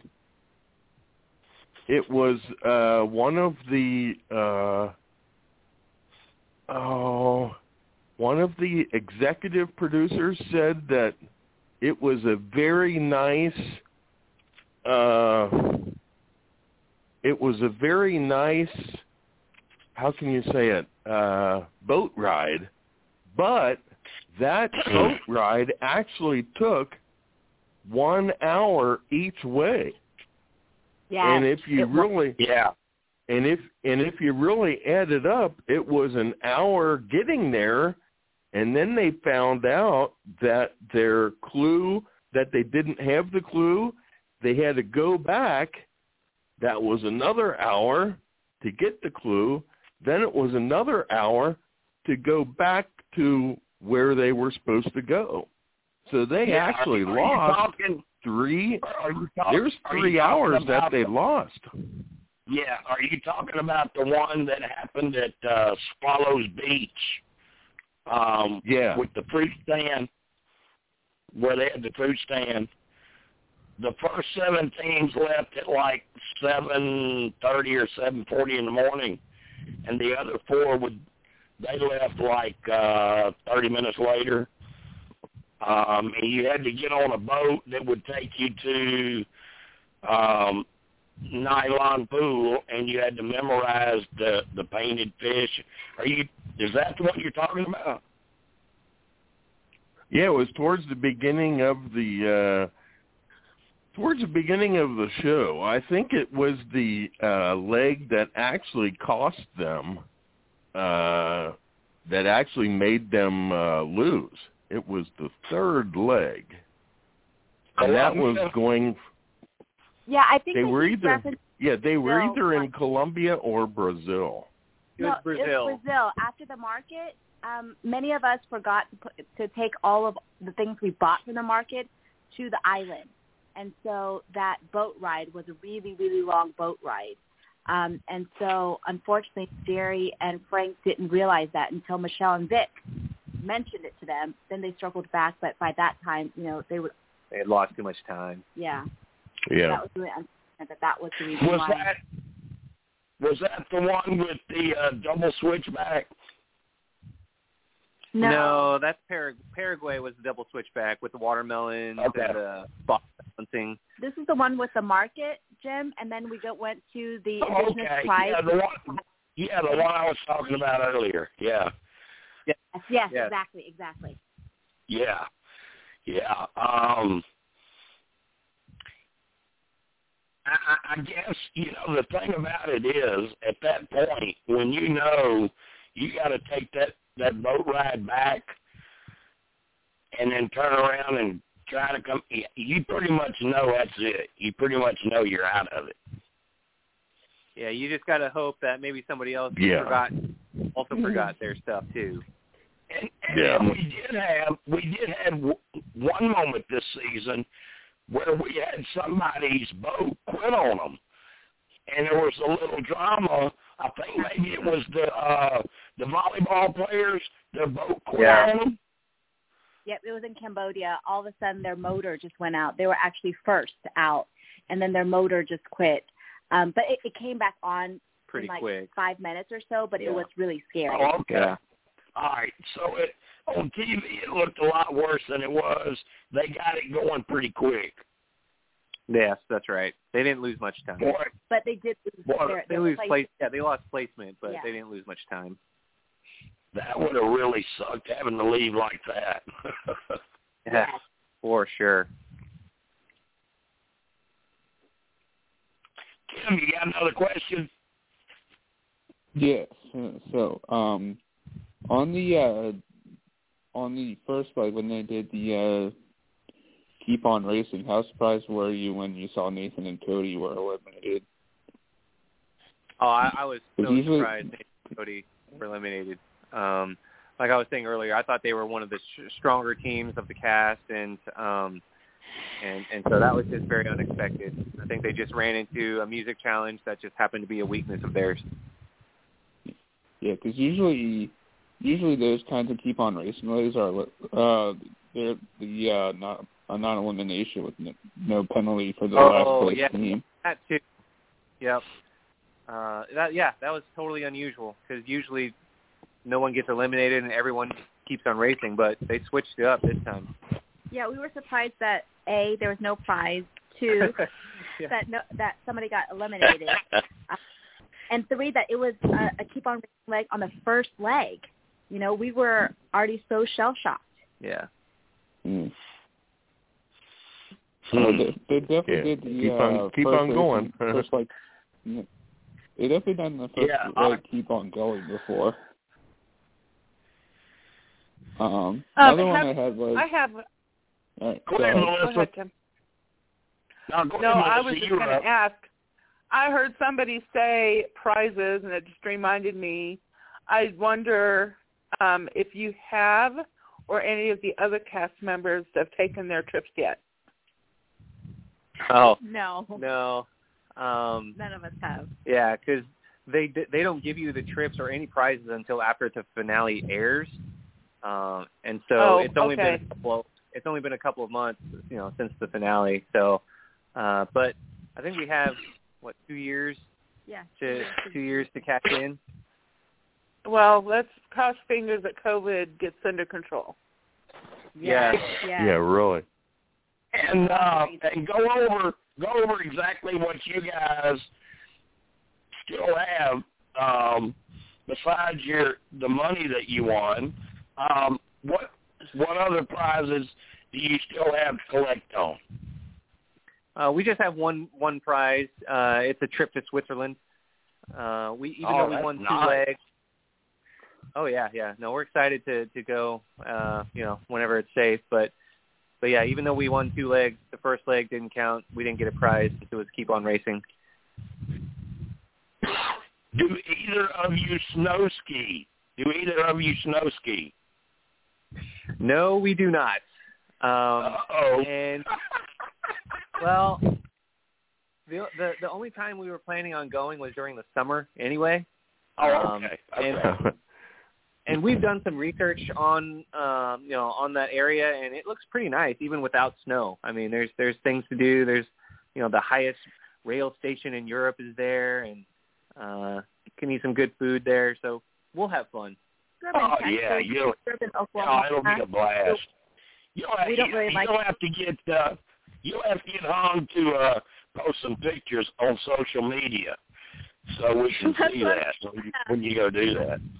And I'll I'll make sure everybody sees them if you do that. Um, when you guys got to New Orleans um, on Bourbon Street, had either of you ever been to Bourbon Street before? i had yeah i'd gone with my family uh you know we did a family vacation when i was a young kid uh but i actually don't really remember much of it uh so it was it was good to to go back again and and the atmosphere was awesome they did a great job of just with all the people and the music we went to Bourbon Street Yeah. with the kids but it was during the daytime, and it was kind of like stinky, you know, because at night people are having fun, and in the daytime, you know, it's just like urine and throw up, you know, from last night. So that's what we got. Yeah, see, I totally, I totally agree with you, and and I mean, I know that people from New Orleans hate me for my opinion, but I visited there before, and I, I didn't like it because it, it, it was just to me it was just dirty. I mean, there were people throwing up, there were people urinating. It was just like, y'all think this is fun? Um, and I, I just, I couldn't get into it but um you you had the you know the challenge where you collect the beads you know um you had to have 50 red and the other had to have gold to get your next clue what was the clue on that challenge very clear at what you needed to do Uh, yes, yes, it was. Um, we we knew what we needed to do. We knew that they needed to be a certain size. Um, we were just at the mercy of the the the bead throwers throwing, you know, the ones that we needed. Uh, so that was that was a little bit frustrating, but you know, it is what it is. Right, right. Um, we, I, I mean, I mean, I, I know you guys may not have, have vacationed down on Bourbon Street before, but uh, you know how that works down on Bourbon Street. You know how they throw the beads out. You know what they holler at the women on the street. You know, Oh yeah. So in order so people were were hollering. that- hollering at you? Were they hollering at you to, sh- you know, show the uh, show the goods?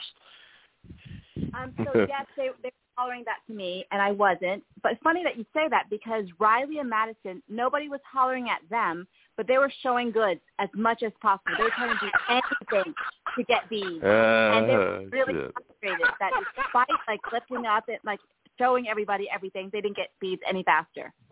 Um, so yeah, we're a creative bunch. That's funny. That's funny. Riley and Madison, out of out of all the teams there, they're the ones showing the goods to try to get the beads. Yes. Yes.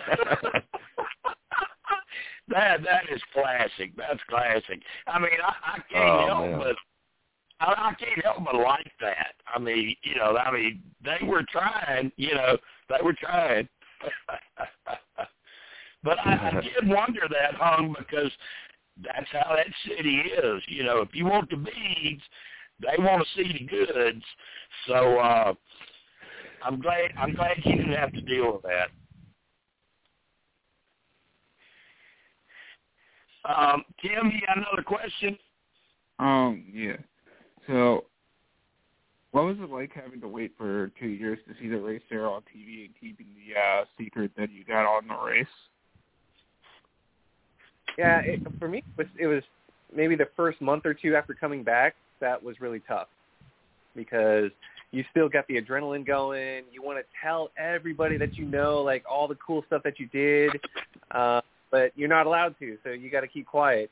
Uh, but Right. then maybe two to three months into it, you you settle back into normal life and you get back into your routine and um, and in some ways you almost forget about it and uh, you just kind of keep on waiting. It gets easier. Did you did you have anybody actually ask you how you did on the race? uh, our our kids asked us, and we did not tell them how we did uh, because we are not allowed to. Uh, Wow. And so they were probably more antsy and excited for the show to air than we were because they wanted to know Oh, how I we did. bet. Oh my God! Uh, if and- you didn't tell your ki- if you didn't tell your kids when the finale came on, I bet they were on the edge of their seats. Oh yeah. Oh man. and you know they grew up in the age of like Netflix and no commercials and binging everything. So they Right. hated having to wait one week for the next episode and then wait another week for the next episode. Uh, Oh, man. terrible for them. Oh, you you didn't you didn't you didn't even drop them any hints. Nope, no hints. We wanted them to Wow. just watch it, watch it cold. wow. Um, Teresa, you got any more questions for Hung and Chee? They've all been answered. Uh, um, I've got one, they, Jim. I mean, they have brought up so many things that I, I, I had no idea about. You know, um, and they they've answered a lot of what we discussed all season on our recap shows because we did one every week. We did a recap show every week, um, and uh, you guys have answered a lot of those questions. But I, I know, I, I know, Steve or Tim, I know y'all got another question. Yeah, I've got I've got one. Um, All right, go ahead, Steve. obviously, we saw we now. Granted, I I I haven't been an avid viewer of The Amazing Race. I think this may be actually like the first season that I've watched watched a full season entirely throughout the initial run. Uh, but we saw the yield come back for the first time in I think 21 seasons. I think since since 2007. Uh, did you guys really give any consideration at uh, at any point in the race whether or not to use it? For us, no, because we were planning on using the yield only as like a like a survival play, and so if we were near the bottom of the pack, and you know our our very existence depended on needing to yield someone, then we would use it. Otherwise, we just wanted to keep it with us for insurance. Speaking of the yield, I do have a question. Uh, could uh, I'm trying to think of I'm trying to think of how like with like let's say with uh i trying to even remember their names the uh the blondes like let's say for Kay, example Kaylynn and Haley. You know Yeah. I know their Kaylynn, yeah. names. You know, And, they, they were uh, my other favorite team. could like for example have you could you have yielded them as well and basically they would have had two yields on them at the same time. Oh no, uh, you can only only one person can use the yield at each yield location.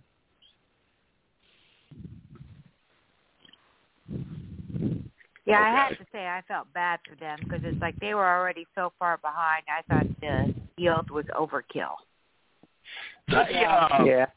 Me too. I mean, I, I, Mm-hmm. I honestly think they got a. I think they got a a honest edit. And you guys, Hung and Chee, you can tell us this. Um, but I think I think the blondes got an honest edit as being just a couple of nice girls, a couple of nice sisters um, that were just fighting fighting their ass off trying to stay in, and uh, and that's why fans Yeah. started pulling for them. Yes, th- their edit was very, you know, on spot on. They are super tough, badass women who like are super gritty and they're smart and street smart and they just don't give up, right?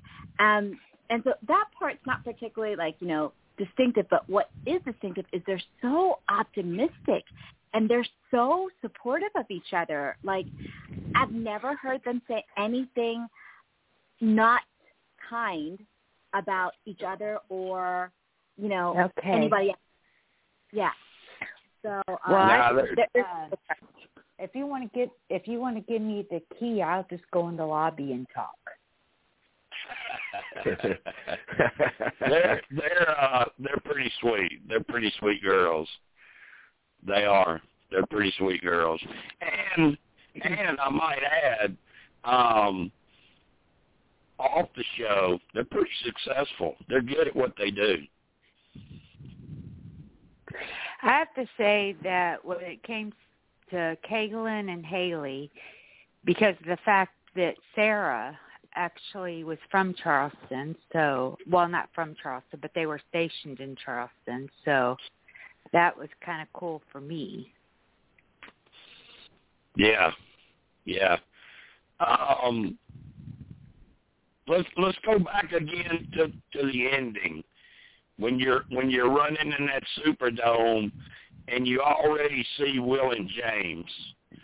Um, Okay. did, did you did, did you feel like I'm okay with this? We we did the best we could do, and they deserve it. Or were you kind of like, damn, we should have beat them? No, for me, you know, we were just happy to have made it to the final leg. Um, and I knew I ran into some bad luck with the with the baby and the king cake, and so you know we tried our hardest to to recover, but you know we were just happy that we made it all the way to the end. I have to say I have yet to see the uh, finale. Oh, spoiler alert! Well, well, I already knew. Uh, well, I already knew. I already knew how it Now- went. It was just Now, that now was a weird. see, now see, I know, I know you know a little bit more about social media than you've let on because you immediately said spoiler alert. So you know that much. I know that much. Yeah, it was my daughter was my daughter Sarah and her husband were visiting, and uh, they'd rather they'd rather play uh, board games than watch the finale. And I just never got around to watching it because I already knew who won. So Well, um, it, it's a great finale. It's a great finale. Three three great teams, um, uh, and it capped off. Tim, I mean, you're a historian on this show. Was this not one of the best casts they've ever had, all the way around from top to bottom? I would have to. I would have to say so. Yeah. Like every season, there, there's usually like the either some dud or team that you just really cannot stand. This season didn't really have it. Have that. oh, Yeah. Tim, It did for me. It did for me. speaking of our historian, I've got a question. I got a question for you, and this this Mhm. coincides with New Orleans. What team was eliminated basically a half an hour from their house? Uh, that was the Schroeder family from season eight. See, see, Hung and Chee, I told you we we had a TAR guru.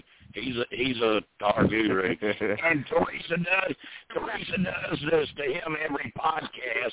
She tries to trick him, and he's always right. He always gets it right. So, um, Steve, what about you? You, got you got another question for Hung and Chee? Yeah. Uh, do you think that if maybe perhaps say DeAngelo and Gary were to were to have gotten in and replaced either Will and James or Riley and Madison, do you think you guys would have had a better shot against them? Because we kind of saw uh, throughout the season that DeAngelo and Gary, when they would get stuck, I mean, they'd get really stuck. Like they could have, they could have potentially uh, had the same problems you guys had at the uh, at the uh, the king cake, which would have probably evened out the playing field. It could have been. It could have been the difference between. Steve, they would get so stuck. Gary would take naps. But do you th- It- do you think that if that if uh, if it was another team replacing Will and James or Riley and Madison, that maybe perhaps uh, you know things may have played out differently for you guys? Man, it's so hard to say. Um, there, there's because who knows if if they would have gotten stuck at the king cake too. Who knows if you know they wouldn't have been able to put the globe together, or if they would have bickered about it. Um, you know, it it's hard to say. Well, I I I may be wrong, but I think if uh, I think if DeAngelo and Gary were there instead of Will and James, I think you guys would have an extra five hundred grand in your bank account. Yeah, I think so too. yes, appreciate that. yeah, I just got to say that I think that um Will and James were my least favorite team. I don't I don't know. I from the get go I just thought I don't know, I just thought they were just kind of cocky and just didn't like them. My favorites were Gary and DeAngelo, Hung and Chee, and the Blonde. And if DeAngelo and Gary couldn't win, I wanted Hung and Chee to win. I was so disappointed yeah. when yeah. when Will and James did. Well, well thank you for, for cheering. My my favorites, uh, and I told I told Hung this um, in private chats leading up to this. It was going to be a thrill for me because they were my favorite. You know, Hung and Chee were my favorite from this season.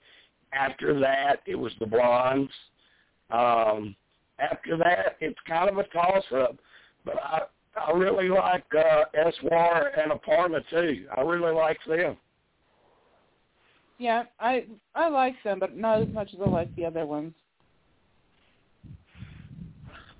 So yeah. Um, I don't JB, you got any more questions? Uh, I don't have any more questions, but I was just going to bring up, uh, as far as Riley and Madison, uh, I really didn't like them in the beginning.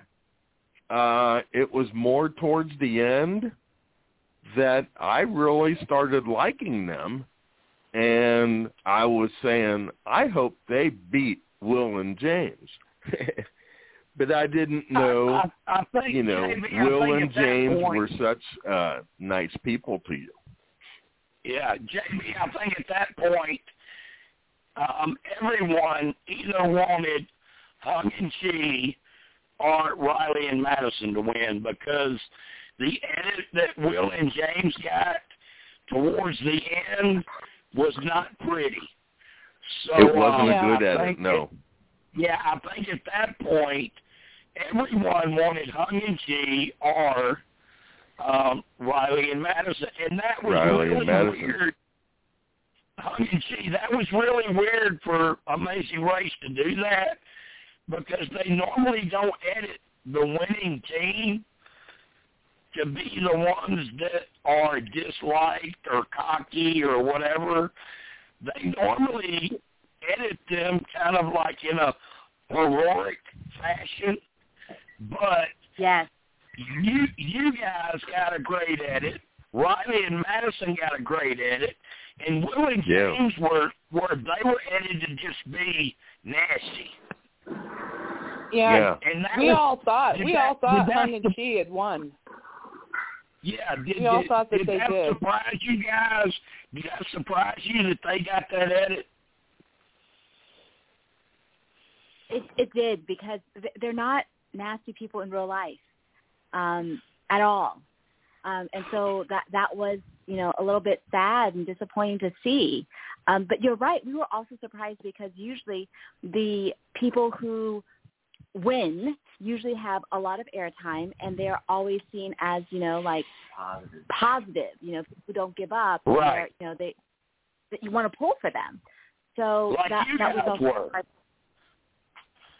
You know you you guys you guys were getting quote unquote the winners edit there were a lot of people thought you guys were going to win because of your edit Exactly. We thought, yep. I thought for sure they had won. Yep. Would have been nice. yeah. Maybe in all. Yeah. Yes, please. If there's ever an all-star season. Would you ever do it again? That that was my next question. I was going to say, I think I know the answer to this, but Amazing Race All the Stars, and they call you guys. Are you packing that little bitty one single bag up, ready to go again? for sure we would drop everything and go. It was so amazing. Yeah. Uh, Yay. And Because I'd like to see you do it again. yeah, i- if Yeah. that happened, if that happened, that's that's an immediate plus for the show because you you ended up having a really really positive fan base. Fans really loved you guys. Um, Oh, yeah. So if they ever do that again, yes, please, please pack that little one bag up, and and uh, and Chee, don't make don't make hung carry it. You carry it. yeah. I'll remember that. Uh, Guys, Kim, you got Kim, you got anything else? Yeah. So, what was the feeling like when you finished in first on the uh, leg?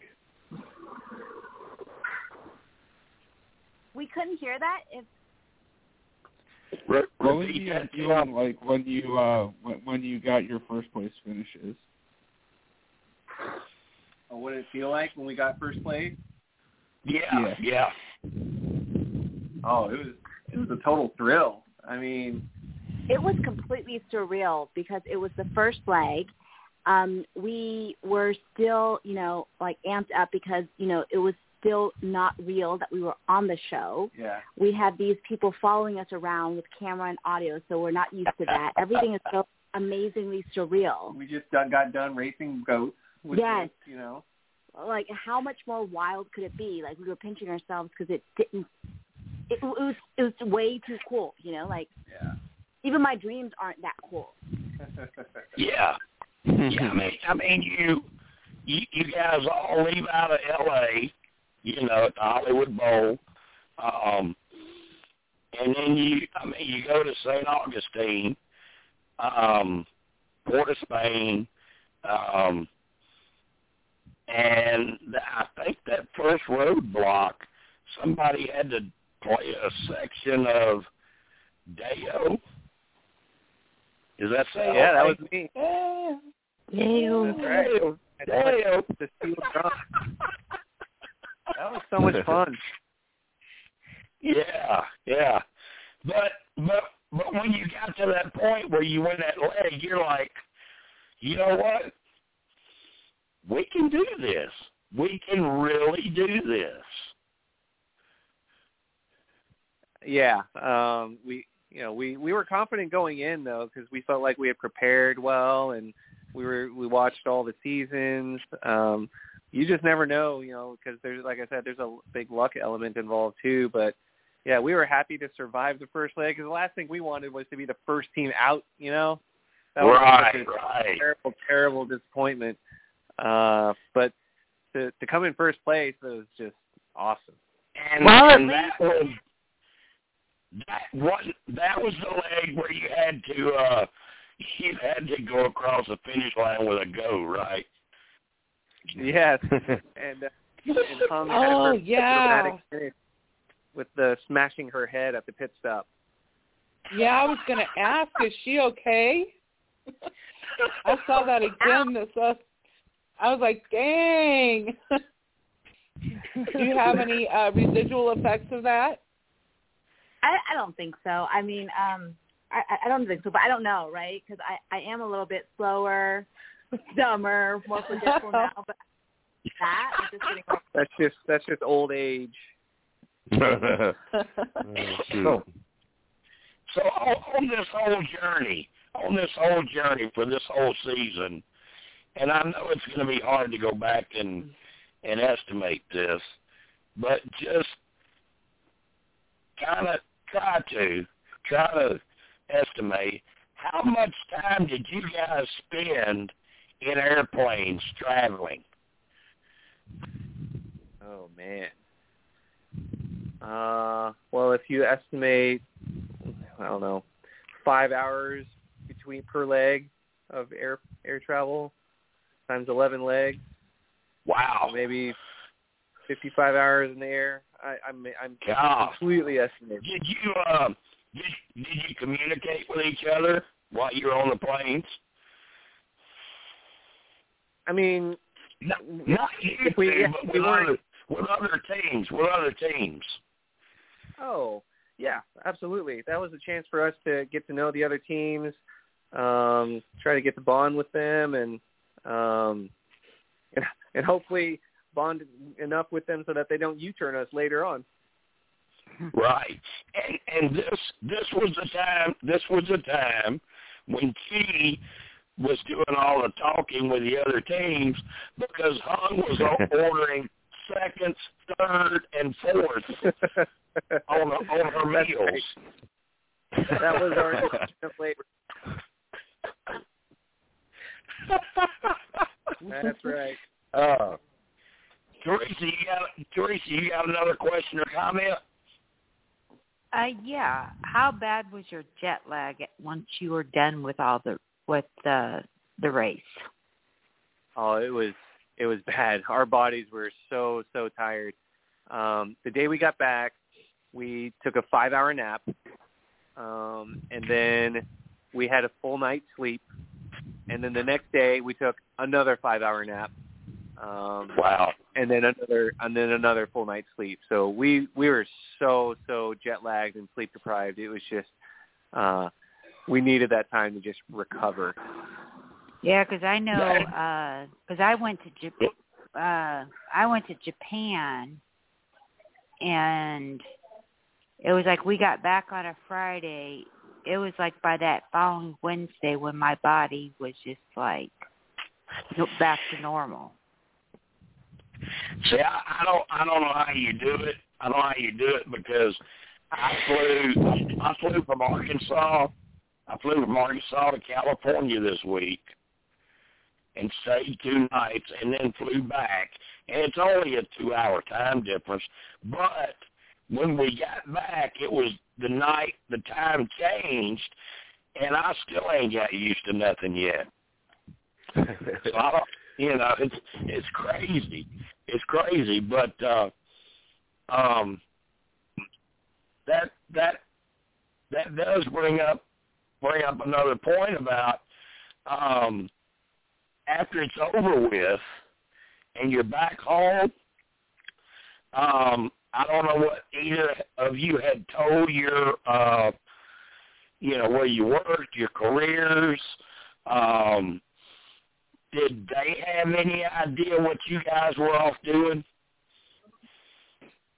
No, no, they didn't. Uh, and you know, luckily we we had uh, all of our vacations saved up, and so we intentionally saved it up for you know for the race. And uh, and yeah, we we were able to to do the race without telling them what we were doing. because we signed And- NDAs and and we- we're not allowed to tell people, so we just didn't. It was weird, but, Right. but we just And and when you got home, when you got home, was it hard to get back into regular life routine, regular meals, doing things? Because I know I know like on Survivor when they get home, they dig out, they go eat, eat, eat, eat, eat, and they end up going in the bathroom and having to hurl it up because their body is not used to it. Um, when you guys got back home, was the adjustment very hard, or did you just go right back into regular life? Uh, it was it was a little bit tough to to get back to regular life. Um, you know, it was a little harder to get motivated to go to work in the morning because you're still, you know, on that high on the adrenaline and um, reliving all the moments from the race. So, but like I said, I think after a couple months, it then then it was back to normal. What about you, hon? Uh, did, did did you adapt real well when you got back home, or or was it kind of tough? Was your mind still out there? I think it was easier for me to readapt because there's just a lot of stuff that needed to be done in regular life, right? We have three kids and they missed us and wanted to spend a lot of time and catch up and tell us everything they'd done or eaten during the five weeks we were gone. So uh, it, it was really easy to just step back into regular life. See now, see now I'm now I'm even more glad, more happy that I'm pulled for you guys being parents like that because I'm I mean I've got seven, so um You have seven kids?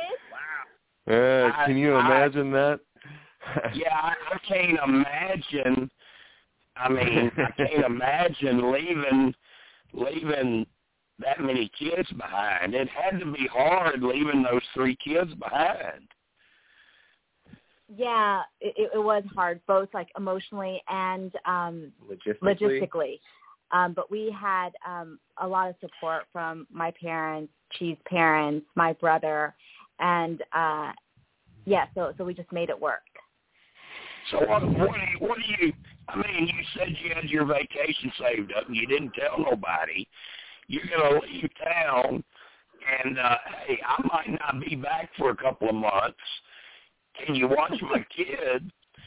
Um, we're going on. I mean, what do you say? We're going on vacation. What do you? I mean, how does that work? So um, we are able to tell our um, nuclear family because they're actually required to sign NDAs themselves. So all of my brothers okay. and my parents knew, and his parents knew. All right, good. All right, and that's so, good. you know, they were able to help us. What was weird was, like you're saying, work and also school. So we had to go to school, tell the teachers that we'd be gone. The the new emergency contact would be my brother, but we don't tell them where we're going, right? So they're just like, and they kind of want to ask, but they don't want to, you know, pry. And so it's just really weird, right? And we also have to Yeah, tell their you- pediatricians, you- you kinda- doctors. You kind of you kind of feel like they're looking at you like, what are you doing, abandoning your kids? Oh, they are. They are judging. Yeah. us. but that that kind of goes along like Survivor does. They allow you to tell somebody. uh, Survivor even allows you to tell your workplace. They allow you to tell your boss, so so they know. Um, so you don't lose your job or nothing if if you want to leave. Um, but it sounds like you guys planned it out well enough to where you had your vacation time saved up. But uh, there, uh, you know, and do you know of anybody else in the cast that had any problems with that? Has anybody else got back home and had issues because of them being away? No, I don't think so. I think everybody had it um, pretty planned out or had flexible, you know, work situations. Um, hmm I think our situation was probably the most complicated because we had, you know, kids. Um, Yeah. Did you? Uh, I doubt that you did, but did did you guys know who Jerry?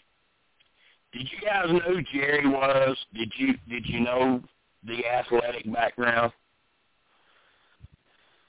No, I, I didn't know who Jerry was. yeah. Um, yeah, no clue. Yeah. I saw him. He, he must be pretty successful. I saw him um, either last week or the week before, fixing to get on a private plane, heading out somewhere. So the guy must have done well with his earnings, you know, uh, from when he played. Um, are you still in touch with uh, Riley and Madison very much? Yes. Yes. Um, yeah, they- they're doing great. They're they're healthy. Um, yeah. And Uh, and and I know you're still in touch. I know you're still in touch with uh, Will and James. I know you're still in touch with the blondes. Um, what about the brunettes? Are you still in touch with them?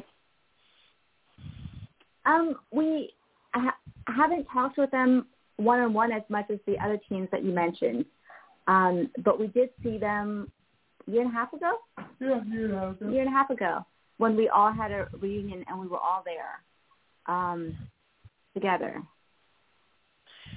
Did uh, did all of you, uh, you know, with the with the proposal with Will and James um, at the finish line, um, have all of you been able to get back together with them at the same time since you've been home? Yeah, so we um there was a reunion in um at Gary's place in uh Florida. We weren't able to go to that one, but there was another one in Austin, Texas, where we were all there. Um and we were there was going to be another one. Um but that one didn't clearly because of COVID and um, I think the next one will probably be Will and James' wedding. Will and James' wedding when it when it happens. Yeah. Yeah, because that's been delayed a couple of times. Yep. Yeah.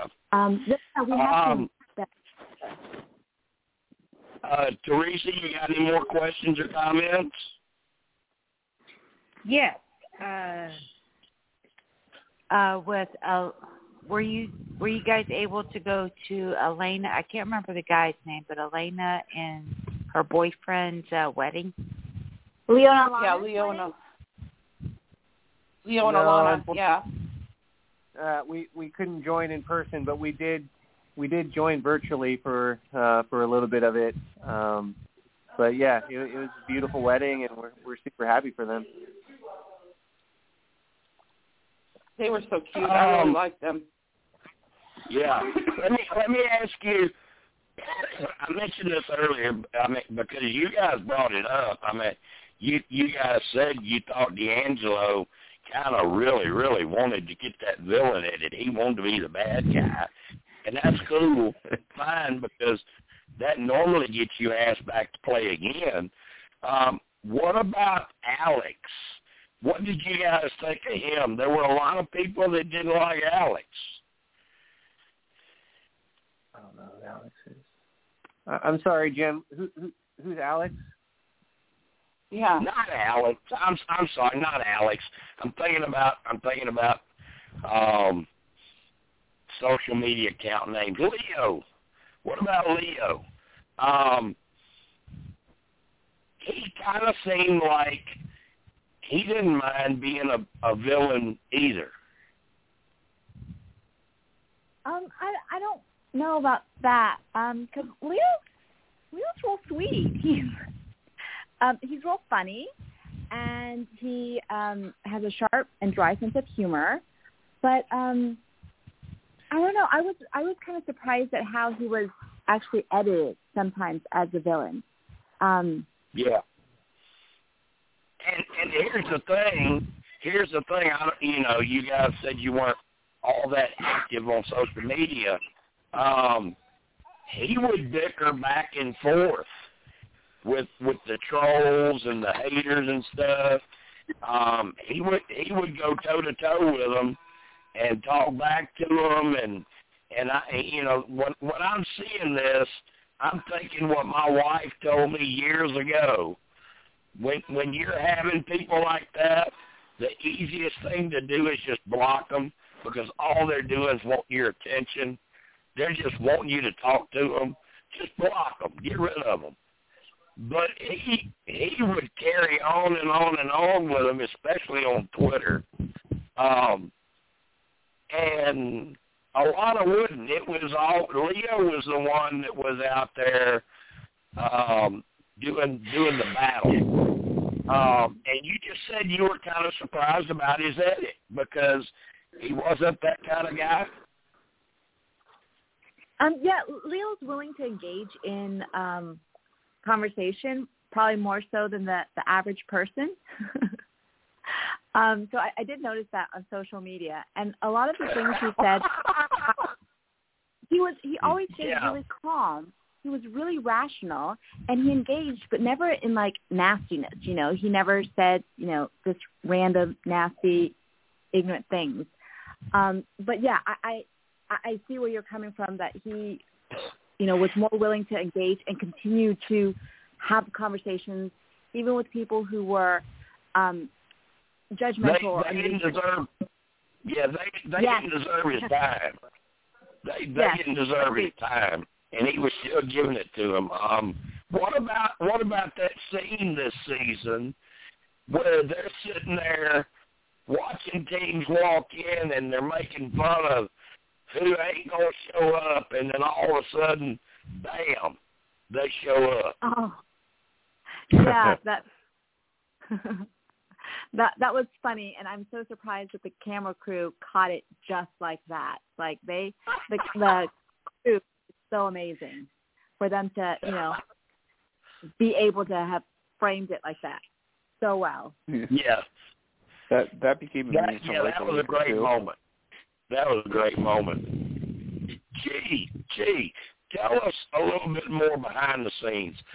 Um, while you're out doing all of this, while you're traveling everywhere, we we know there there's a producer with you. We know there's a camera person and probably a, a, a mic person, a boom, whatever you want to call them. How many people are following each team around? Yeah, it's a good question. So every team has a camera guy and a sound guy that's attached to you the entire leg. But then in addition to that, um, there's story there's three story producers or four story producers that kind of roam uh, around throughout the course and you know they'll they'll meet up with certain teams as as teams arrive at certain stations um, and then in addition to that, uh, we've got like security detail team. So it's a three-person team that's responsible for the safety and uh, uh, and health of all of the of all the racers. Um, and then on top of that, I think there's like a lawyer that travels around to make sure people are following the rules. And then you also Wow. have and then on top of that, you also have what they call zone camera people. So these are people that aren't attached to a team; they're just stationed at a certain roadblock or at a detour to get you know the uh, the general shots. Uh, and so So it's a Yeah, I mean, It's a- that that sounds that sounds massive.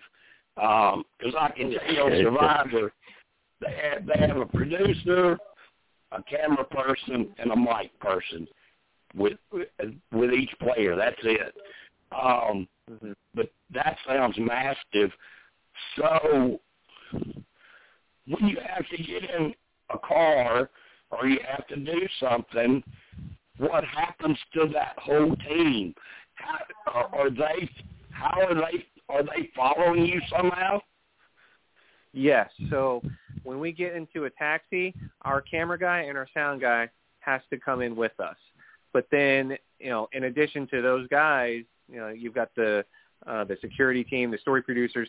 They're also getting their own taxis to make their way from place to place as well.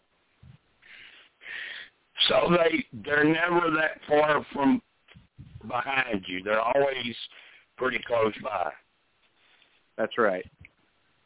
Wow. Um, Hung, what do you think about what do you think about the flights? You know, a long time ago on this show, it was a battle about getting flights. You know, who could get the flight and this and that. And now it kind of looks like it's it ain't no big deal. You show up at the airport and you get your flight. You know. Yes, because of security reasons, we actually travel in blocks so that the security folks, you know, know where we are, are close to us. Um, and that's primarily the reason why there aren't all the crazy flight bookings that used to happen in earlier seasons. Um, So we didn't realize until we got on the, the show, you know, and saw that how it happened, but it, it makes sense. Um, I, I I actually think I I actually think I like it better like this because I used to hate seeing somebody get screwed over by somebody getting a quicker flight. You know, I I didn't like that. You know, they're both sitting there trying trying to book flights. One of them gets a quicker flight. Oh, and now the plane's full, and now I'm sorry, but you're screwed. You got to wait on the next flight. You know, um, JB, you got another question? uh, I can't think of one right now. All right, what about Melissa? What about you? Um, no, I don't think that I have any more questions. I know you've got Um, comments, though. Uh, Melissa, come on. I know you got comments. I know you got opinions. Well, I do, but I think I've expressed them already. Um,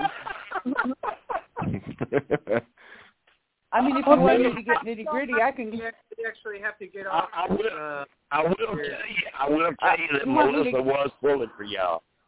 Melissa was pulling Yeah. for y'all all year. Um, I didn't see enough of Nathan and Cody to make an opinion, or Kelly and Levon, um, or even Jerry and Frank. I did. I liked one of the Michelle and Victoria twins or girls, but I didn't like the other one. Um, I liked Leo and Alana a lot. I liked Kaylynn and Haley, and Yeah. Eswar and um, Aparna. But my favorites were DeAngelo and Gary, um, Hung and Chee, and the, the blonde. And Okay. I really did not like Riley and Madison that much, and I, I think Will and James were one of my least favorite teams.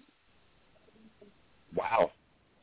Um, and uh, uh, hung in Chee. Do you do you understand? Do you understand a fan's analysis like that? Do you look at it like, yeah, I can see why they would think that after what they saw. Um, we got so much um, unsolicited feedback about how um, great or how awful we were. So we kind of just take No, everything with a grain of salt. Um, Huh. Yeah, and I, and I appreciate that you are saying that, Melissa. But a lot of people did not like us, or actually, actually, take it back. A lot of people did not like me. Everybody liked me. Really? Yes, yes. And so, you know, we just, you know, let, you know, everybody have their own opinion about, you know, what they liked or didn't like, and you know, we don't take Oh. it particularly.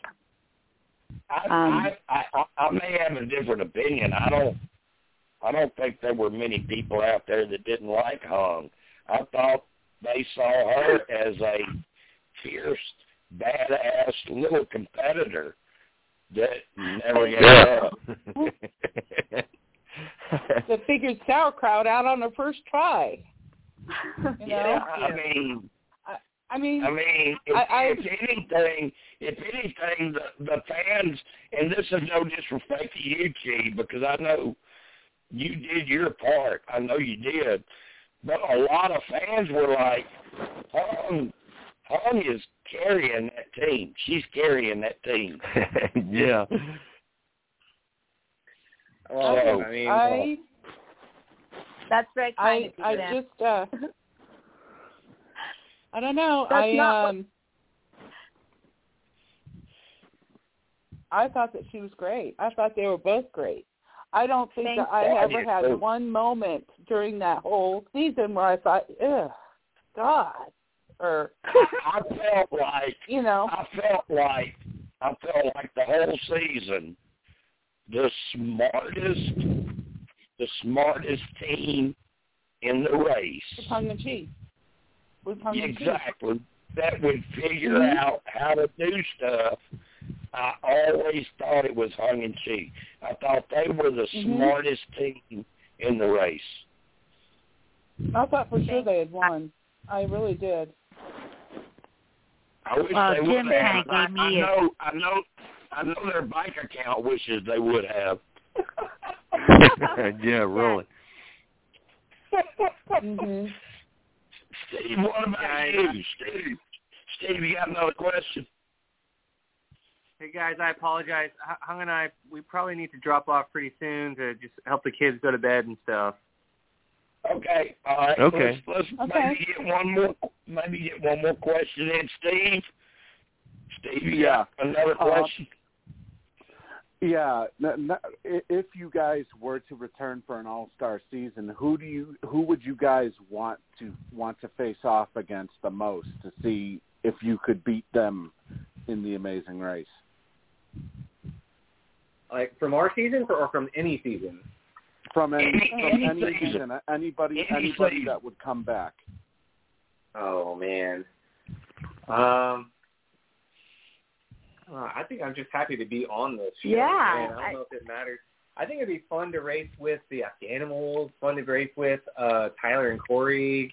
I think the crazy thing is if we were to go on an all star season, I think that I would um because, you know, we're both super fans, I, I would be like fangirling out to other people who are on there, you know? Um, because I have my favorites from each season Yeah. too. So Right, Corey, right. Oh. It would be so cool just to meet them, Yeah. you know? Yeah, Um, yeah. Me, it would be the Cowboys. Oh, Team Fun? Yeah, Beck and Oh Floyd. yeah, a lot of oh my God, a lot of people love the Cowboys. Yes, yes. Um, Yeah, they had difficulty yeah. getting from place, but when they got the challenges, they killed them all. Yeah.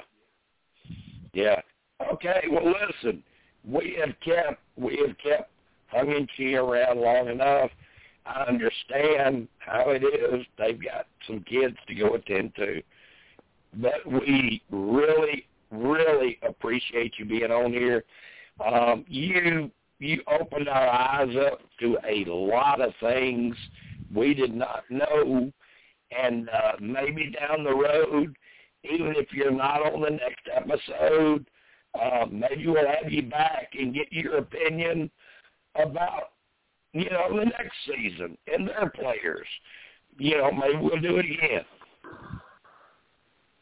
Thank Yeah. you guys for having us. It was an absolute pleasure, and uh, it was just so much fun to chat with you guys um, and to, to talk through things. And hopefully, we said a couple of things that were either interesting or entertaining. Um, Oh, you but did. thank you. Oh, you did. You did. And You killed it. I'm thrilled. Chee, Chee, I'm thrilled to finally get to talk to you because I've I've talked to your wife, but I'm I'm thrilled to finally get to talk to you. Um, he just walked out of the room because he needed to go put some toothpaste on a toothbrush because he bit, but he just can't get it on there. Well, hon, I want to say one thing that I I was looking forward so much to being able to talk to you that I am actually been been in a hotel lobby because my husband kicked me out of the room because uh he was trying to sleep.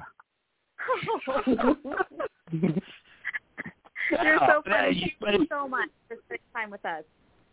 Yeah, you see how popular you are. You got you got women leaving their husbands in hotels to talk to you out in the lobby. Uh, Perfect.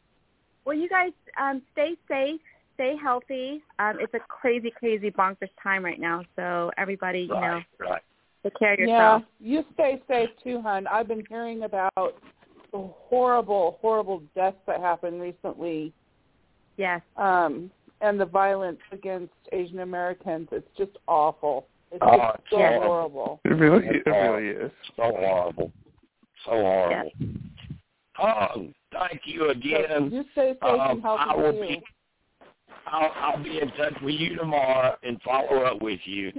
and you guys have a great night. And you were fantastic guest, and I so appreciate you both coming on the show.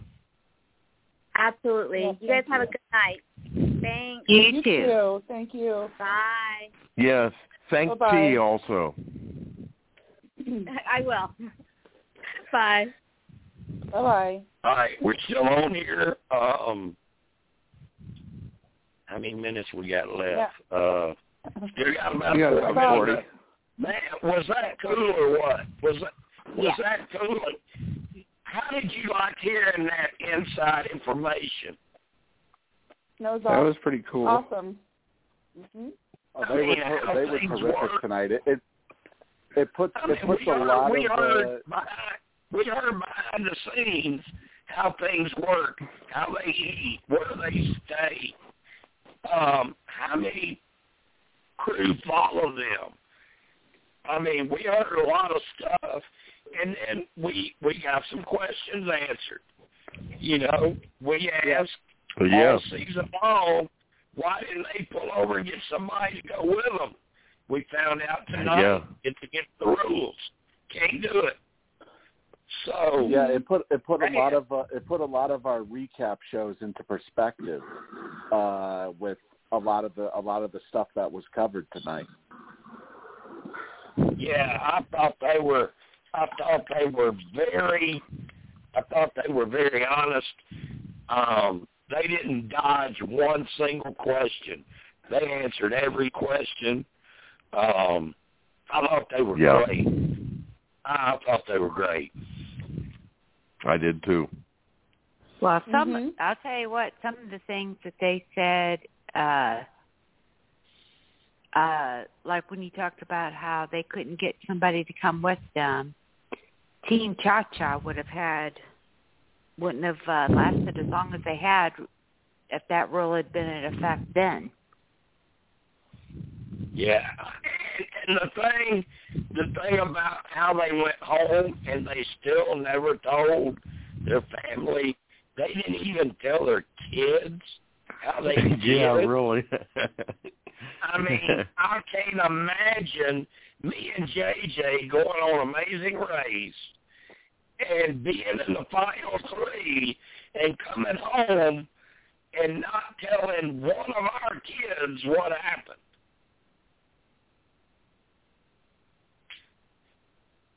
But they, I got a That's feeling. I, I I have a feeling that you would have taken one of the kids aside and said, "I'm going to tell you what we did, and I'm not. I'm. I want to tell you not to tell any of the other kids. Okay? Yeah, and JB, you know how you know how good that would work. it wouldn't. It wouldn't work at all. there ain't there ain't there ain't a one of them. There's not a one of them I can tell that wouldn't run tell another one. So, um, man, I love that podcast. Though this was great. Tim, you asked some great questions. Um, what did you think about this podcast? This was pretty cool, wasn't it? Having uh, uh, It Honey was. G. This was really, really cool. Really cool. Um, we talked about challenges. We found out that the boat really wasn't that big a deal. I mean, if they had the boat back up running in five minutes, wasn't big a deal. Um, we, I mean, we we found out DeAngelo wanted to be portrayed as a villain, and he damn sure got it.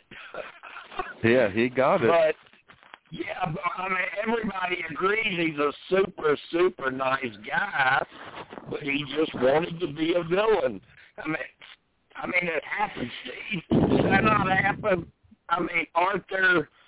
I mean, on reality shows, aren't there people that are really okay guys or girls, but they just want to be the villain? Oh yeah, and, Yeah. Plus, and plus they know that every single show needs a villain, so he knew he probably figured that you know he's going to get more screen time that way if he if he starts acting in a villainous way like he did. Yeah, yeah. And, Mhm. and Melissa, Melissa, I did point out, I made sure I pointed out, you were a huge um, DeAngelo and Gary supporter. And we argued about Yeah. that all season. Well, that's but it okay. wasn't just well, I mean, They but, weren't- know, it's okay. yeah, they were one of my favorites, but I also liked Tongue and Chee and the and Blondes. I liked Leo and Alana. Um, I, I like I like I like so many of these teams. I may try to Mhm. book some more. Um, I think JJ's working on Kaylynn and Haley, the blondes. Mhm. Um, Oh but I, man. I would love I'd love to have uh, I'd love to have Aparna and Eswar. I'd love to have them on. Um, Riley and I- I just- Madison would be cool too. yeah, I I I I, I, would- any I'd- any any of 'em- any of them really. Like I mean, he, I mean, you just love this cast so much. The whole cast. Yeah. Hmm. I mean, you can take the first boot. You can take Cody, um, and, and bring them on, and they'd probably be fun. They'd probably be interesting. Yeah, they would probably give you all kind of uh ins and outs too. Yeah. Yeah. So, well, I mean, we we may do some more of these TAR um, podcasts. Um, this was the one I wanted because I admit it, they were my favorites. And if I if I was going to do a TAR podcast, that's who I wanted. Um, thank thank you, Jesus. Um, we were able to do that. Now uh, we may be, we we may move on. We may move on and do some more. Um, there seemed to be a lot of interest on social media when I was doing the postings on Instagram and Twitter. Um, a lot of other um, TAR contestants from this season were commenting, clicking like, retweeting. So may- maybe maybe we get lucky and get somebody else. Who, who would you I would love like it if you could next? get Justin and Diana. who? Justin and Diana. Uh, from Zero in where? season 27. Yeah, yeah, that's that's that's past my time. Don't you mean before I, your I'm, time? I'm, concent- I'm concentrating on season 32. Ah. Um, sorry, that's just me. I love this. I love this season. I love this cast. I love this cast. Yeah. Um, but uh, you know, maybe we'll get the blondes on here and, and we'll ask them if they need a map.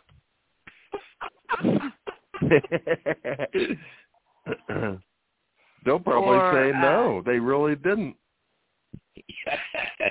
but we did find out. We did find out the question we asked all season, and nobody.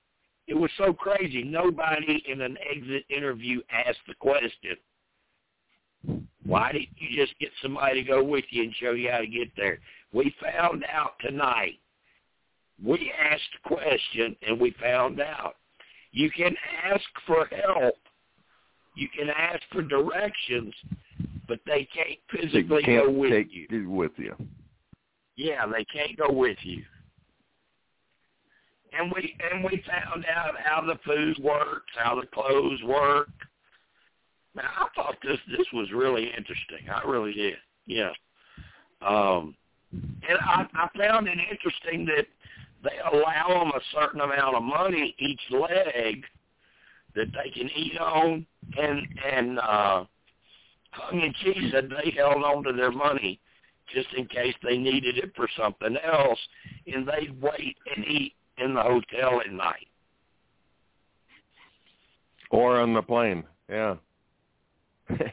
Yeah, yeah. Uh, Hung said she ate seconds, thirds, and fourths on the plane. or on the plane, yeah. Yeah, let's see. They're like, we can't. And, and, you know, the steward is like, I can't fill this damn girl up. so, Steve, what do you think overall? Pretty good podcast.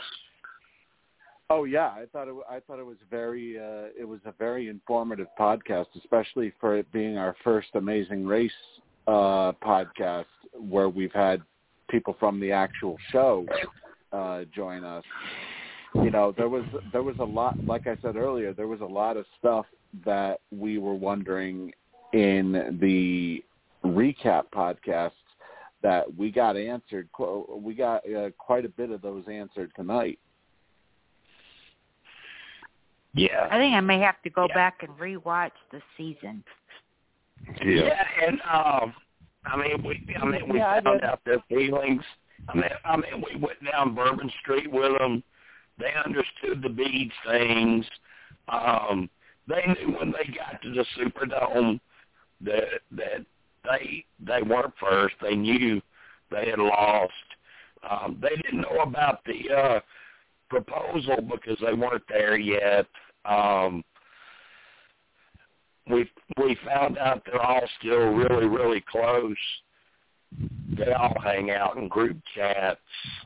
Um, he could care less about social media. He don't he don't care much about it. Um,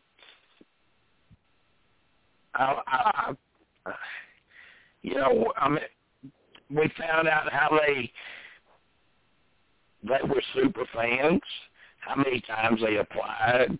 When they finally made it, the things that they did, I couldn't believe, I couldn't believe they made um, send a video of herself swimming to prove she could swim.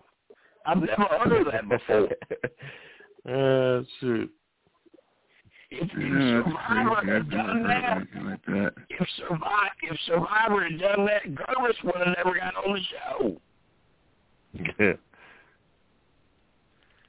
Who was it? I think it was who was it we had not long ago that said the same thing that they had hit them tape and it, it was a survivor. Maybe it was artist of them swimming.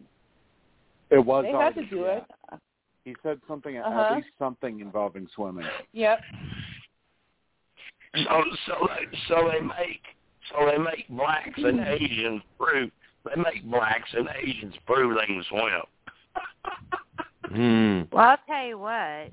I don't know if you watched. Well, I don't know if it. it I don't know uh, if you I don't know watched season Well, fifteen. I, no. I think you guys heard.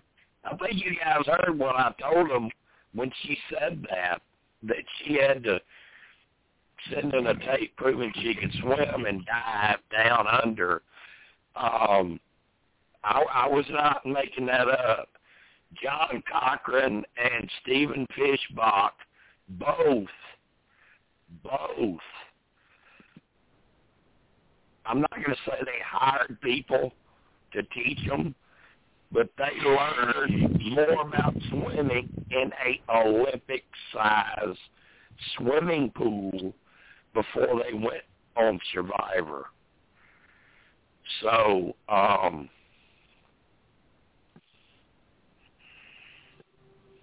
I I just found that weird because? I've Never never really heard I've never heard I've never heard another show ask for a tape to prove you can swim. Yeah, why would you need to swim on the Amazing Race? Well, Well, there you are, did- well, not so much now, but they used to have a lot of swim challenges. Well, and then you have one person who uh couldn't even go down a water slide even with water wings. I know. Were Yep. you, were, were you mess. guys surprised? Were you guys surprised when I talked to uh, Hung about walking down the side of that building that she wasn't scared? And when I asked she was he worried, he was like, "No, not at all." Were you guys surprised? Were y'all surprised at that after thinking back to how it looked on your on your TV? He was actually really excited. Giggling- He was smiling, and he didn't have a care in the world. I don't think that he was worried one lick. Uh-uh. Did, but didn't she look kind of scared? She was scared, but she wasn't. But she said She tonight was. she wasn't scared. She said tonight she wasn't scared.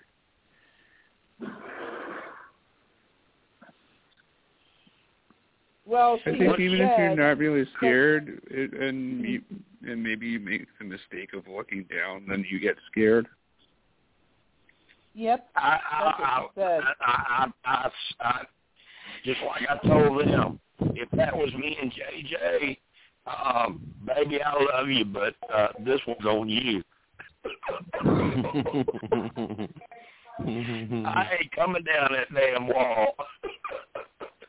That's Hey, the I same way I would be with my partner.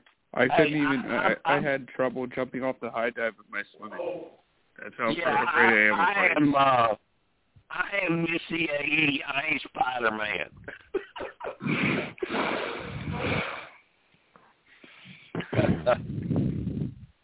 oh, but I'll do All any. what- I'll what do any all of that what, stuff. What did you What did you guys think about them saying this whole Final Five thing was basically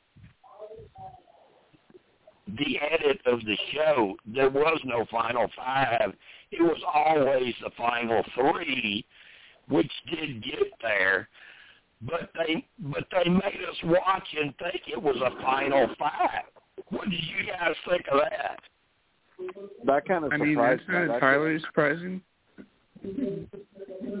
because I've listened to like podcasts and stuff elsewhere, and Eswar and Aparna, um, one of them was he was like, "Yeah, we never. If there was a five, we never really benefited from it." What, Or just What things along you, that Steve? line. Steve, what about you? What do you think about that revelation? There was never a final Yeah. five, and and they built that up all season. It was always a final three. Yeah, it ki- it kind of surpri- it kind of surprised me, but at the same time, it kind of reinforced as well just exactly how manipulated the the the shows are to where what you may what you may necessarily see on screen may not necessarily be what's you know what actually happened. Like we were told that it was an alliance of five but yet hung and Chee uh weren't even aware of it until they were told about it uh when phil when phil uh questioned them at one of the uh at one of the one of the uh stops Right, right. Yeah, and I And- I remember thinking I remember thinking that Eswar and um Apana Aparna. They were yeah, they weren't even it seemed like they didn't even have a clue that they were in that five. They had no idea. Yeah. I, I I would love to get them on here. I would love to get. Mm-hmm. I, I would love to have Eswar and Aparna on a podcast and hear what they had to Mhm. say about all of that. I'd love that. Um, For the record, Jim, uh, his, his name is pronounced you know, I, it makes sense. It makes sense game wise. It makes sense game wise because if you've ever played Whispers games or whatever, you work backwards. You got your final two, you got your final three, you got your final five, and it looks like on this season they have their final three from the get go. That's the three, you know, they want to get there together, and they worked together all season, and uh, it just so happened who the four and five teams were. You know, it, they just happened to get there. Um, it wasn't like um, our final three decided, okay, they're going to be four, they're going to be five. I think the four and five teams just got there somehow on their own. I fe- I feel like I kind of feel like when Jane, Will, and James formed that alliance with them, that was sort of a testament to their uh, fandom of Big Brother and Survivor, because I know them to be fans of those shows. I mean, Yeah. that's what you do in, in Big Brother and Survivor. Yeah. Um, and Teresa, Teresa, you still haven't seen the finale yet? No. Well, they gave you. I, I think it was. I think it was. She said, "Spoiler alert! Spoiler alert!" Yeah. Uh,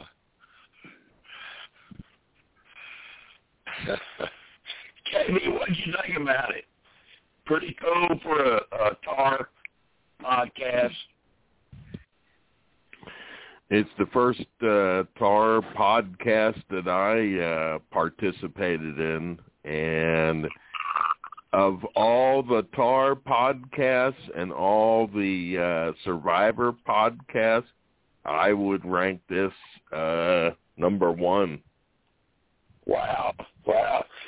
Oh, and you know everybody knows you've been with me for years, um, so you really enjoyed this. I did. Good, good.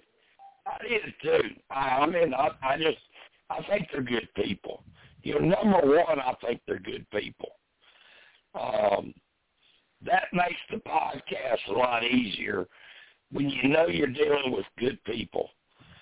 Uh, when you know you got somebody that might be a little shady and they might want to lie to you, and you're going to have to question them. That's not that's not fun. When you when you got when you got people that you think are good people, honest people, it makes it go so much smoother, so much easier. Uh, like mm-hmm. I said, they didn't dodge. They didn't dodge anything. Anything we asked, they told us. They told us. Mhm. And they like and they liked being on uh the the uh podcast too. Yeah, yeah, they had a good time. They had a good time. Yeah. And and, and Hung Hung is very, very rarely, rarely on social media. See, he's virtually non-existent. He's got accounts, but he, he's not there. He's not there. He, he, he don't care nothing about social media. So um, for them to do this was was really cool, and uh, huge huge thank you out to them, especially Hung, because she's the one I reached out to way back in December about doing this. And uh, I said, let's let's get through the holidays, let's get to New Year's, and then we'll do it. And uh, she kept her word, and they did it. So um, you sound like you're losing your voice, Jim. I am. It, it, it's a sinus infection, but I'm hanging in there. I'm hanging there. I'm, I'm, I'm Steve, am I sounding like a a villain on WWE yet?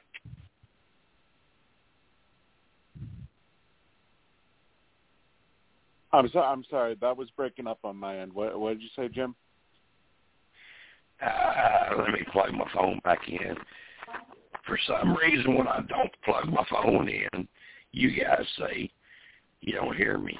Um, no, I think it, I think it was on. I think it was on my end.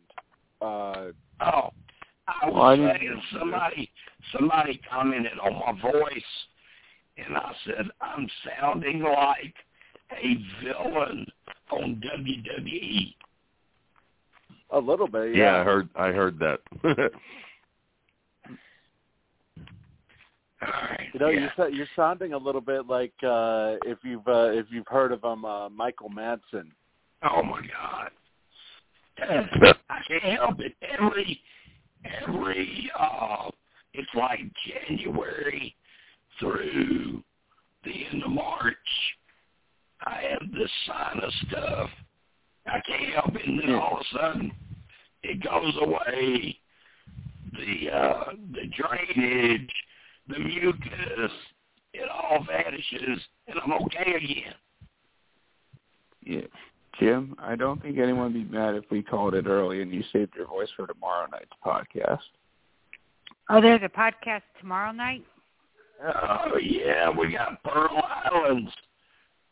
Survivor Pearl Islands. And, All right. And, and, and I have, I'm not saying it's going to happen. Um, it's like a fifty-fifty thing, but I am, um, I have been talking to a husband and wife um, the last three days about coming on tomorrow night. So we'll see if it works or if it don't. Okay. Yeah, I'm rewatching Coral Islands. I started it today. Yeah, that's the next season love I'm that planning on rewatching. I love Pearl That's the next season.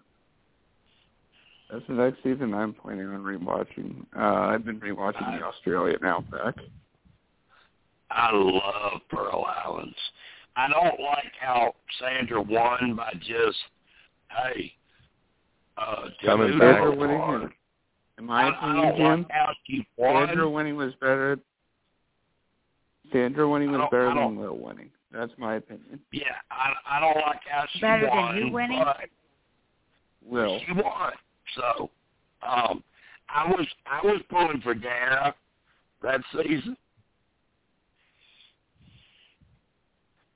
Well, Um, anybody but Johnny Fair Play would have been good to win. Well, I will Um, tell you, I alright. did not, I did not send Fair Play an invite. That's Thank good. you. Yeah, I did, thank you. I did approach, I did approach some others.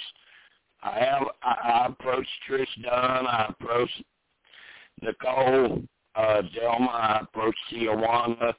I approached Rhino. Rhino can't do it. Um, I know Rhino. We're good friends. Um, he's remodeling his bathroom right now when he gets off work. So he's going to be working in his bathroom that night. Um, so he he can't do it. Um, I contacted Burton. Um, I didn't feel like it was worth contacting Lillian because I don't think she's been on social media since the dinosaurs left. Um, uh, shoot. um, I, I even I even contacted Osten. Um, I contacted Savage, contacted Rupert, um, contacted Sandra, but Sandra's too busy trying to make fifteen bucks off of Zoom videos with it with fans. So um, she, I know she won't be around. Um, but I, I, I, you know, I did my work. I, survivors are getting kind of, they're getting kind of fickle. Um, it's like the further you go back,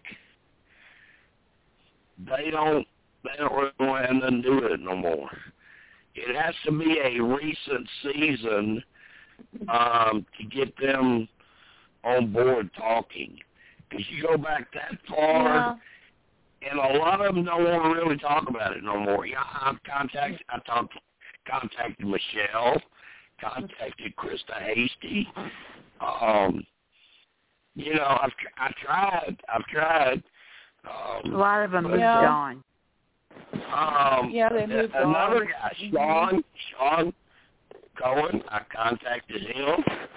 Um, and the other thing is, you don't know that where you contact them, they even keep up with that anymore. You may contact them on Facebook, and they don't even use Facebook no more. You may contact them on Twitter, and they don't use Twitter anymore. You may contact them on Instagram. They don't use Instagram. So you don't know. You know, you just don't Yeah. know.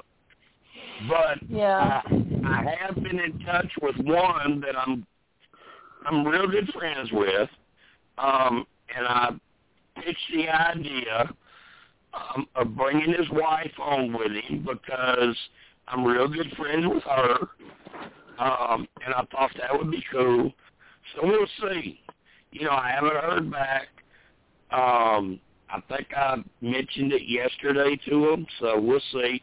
He, uh, when I sent him the idea about the podcast with the with the uh, promo material, he said, "Oh, that's cool. Fond memories of Pearl Islands," and that's when I went into trying to book him and his wife. Um, but I haven't heard back from that yet, so it may just be us talking tomorrow night. We'll see.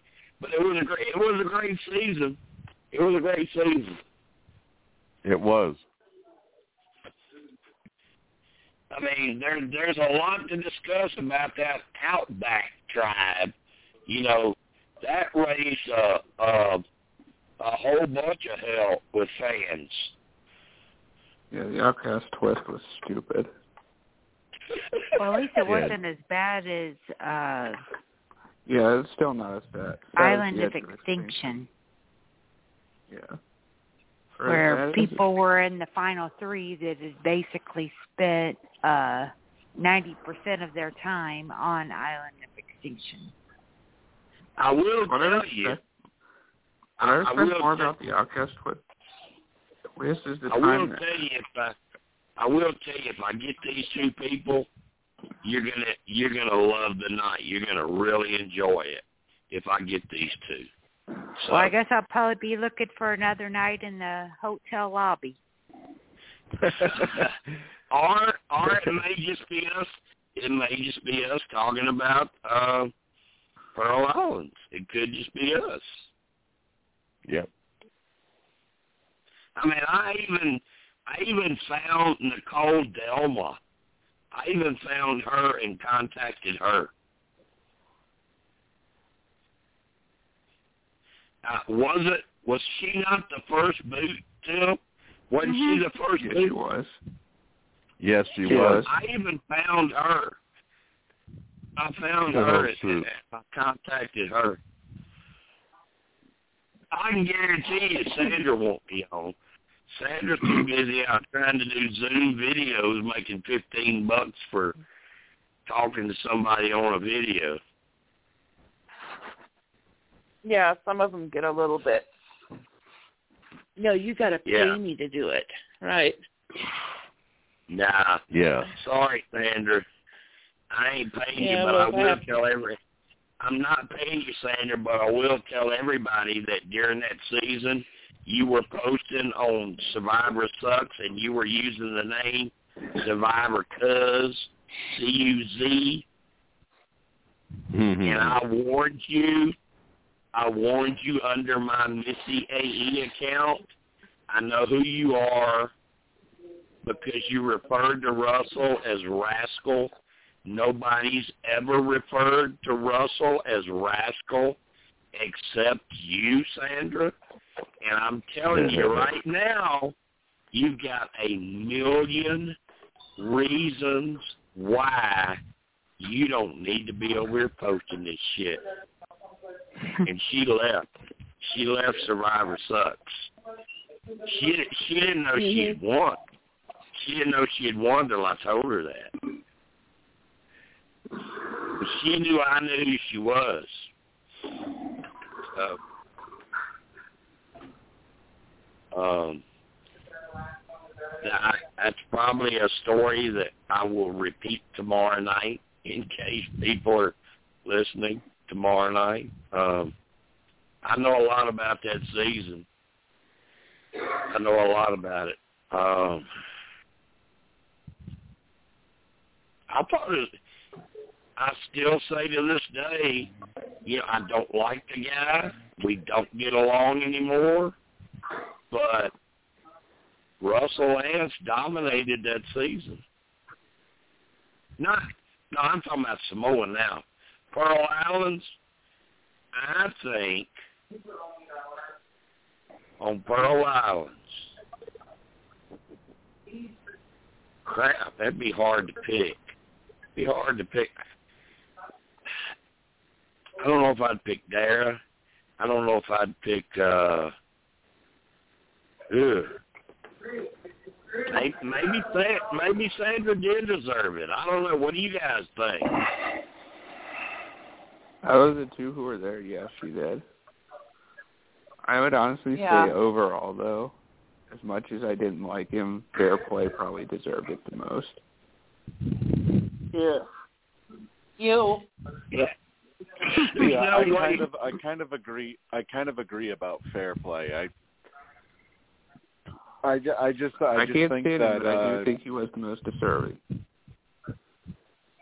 Or I can't remember who it was that he uh when he wrote uh when he went to vote for somebody vote somebody out. I can't remember who it was, but in his like little confessional he says F you. Uh, that was Sean. He said that about Yeah.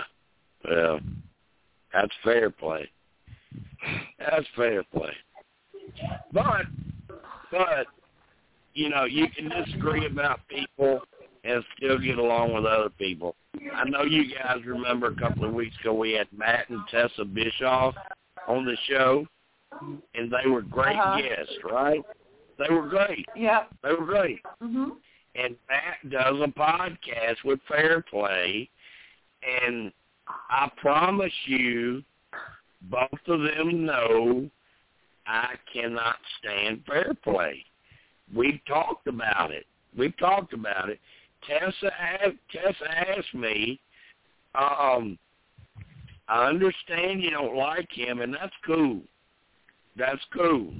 A lot of people don't like him, but don't take it out on Matt. And I said, I'm not. I won't do that, Tessa. I'm not going to do that. Mm-mm. Yeah. So, uh,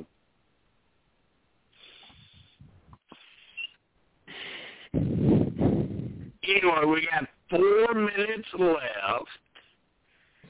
Anybody want to get anything else out there that that we heard on the uh, TAR podcast tonight, or maybe Pearl Islands tomorrow night? Tomorrow night. No, man. The only the only thing I want to say about Pearl Islands is that I kind of agree with uh John uh Johnny Fairplay as being uh you know better. Mainly because I don't think anybody else liked Lillian coming back to Right. be in runner up. That was like uh the that was like the uh Survivor where that one guy came back and uh won. Chris Underwood. Yeah, uh, Chris. Yeah, Chris Underwood. Chris.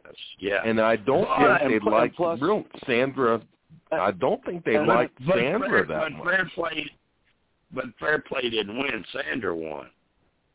Right. And plus, when it You know, comes to Will, Lily, Will she was the other herself finalist, and they definitely didn't like her. I don't think. Yeah, and, and when it comes to Lillian, she calls herself a scoutmaster, and yet there's supposed to be a code of honor when it comes to scoutmasters, and uh, Yeah. yeah, she had none. Just put it plain and simple. Yeah, we are. uh We're gonna have a lot of fun talking about Pearl Islands tomorrow night. I can tell you a lot of stories about Darrah and what happened to her. Um, her name leaked um, before it was officially announced. She actually lost a job over it because Survivor fans kept calling where she worked, trying to talk to her, and she actually lost her job because of that. Um, because her name leaked. Um, I don't know how it leaked. I'm pleading 100% innocent, but uh, she ended up in a better career. She's a dental assistant now, dental hygienist, I should say. So, um, got a beautiful family, beautiful kids, doing great. Um, but um, all right, we are down to about one minute, so get your goodbyes Okay. in before Steve All can right. go post. Make the post. Alrighty. See. Um, hopefully, see you. Uh, see you guys tomorrow. Okay. I, I, got it. See almost forgot tonight. about tomorrow. thanks. I'll have to put it in my uh telephone. bye bye. Thanks, uh, thanks, every, thanks everybody for being here tonight. You're welcome. Thank good you for this. hosting. Thank you so much. Everybody Jim, have a Talk to you guys night. later tomorrow. Hey Jim, thank you for having Hung and Chee on here. All right. Yes.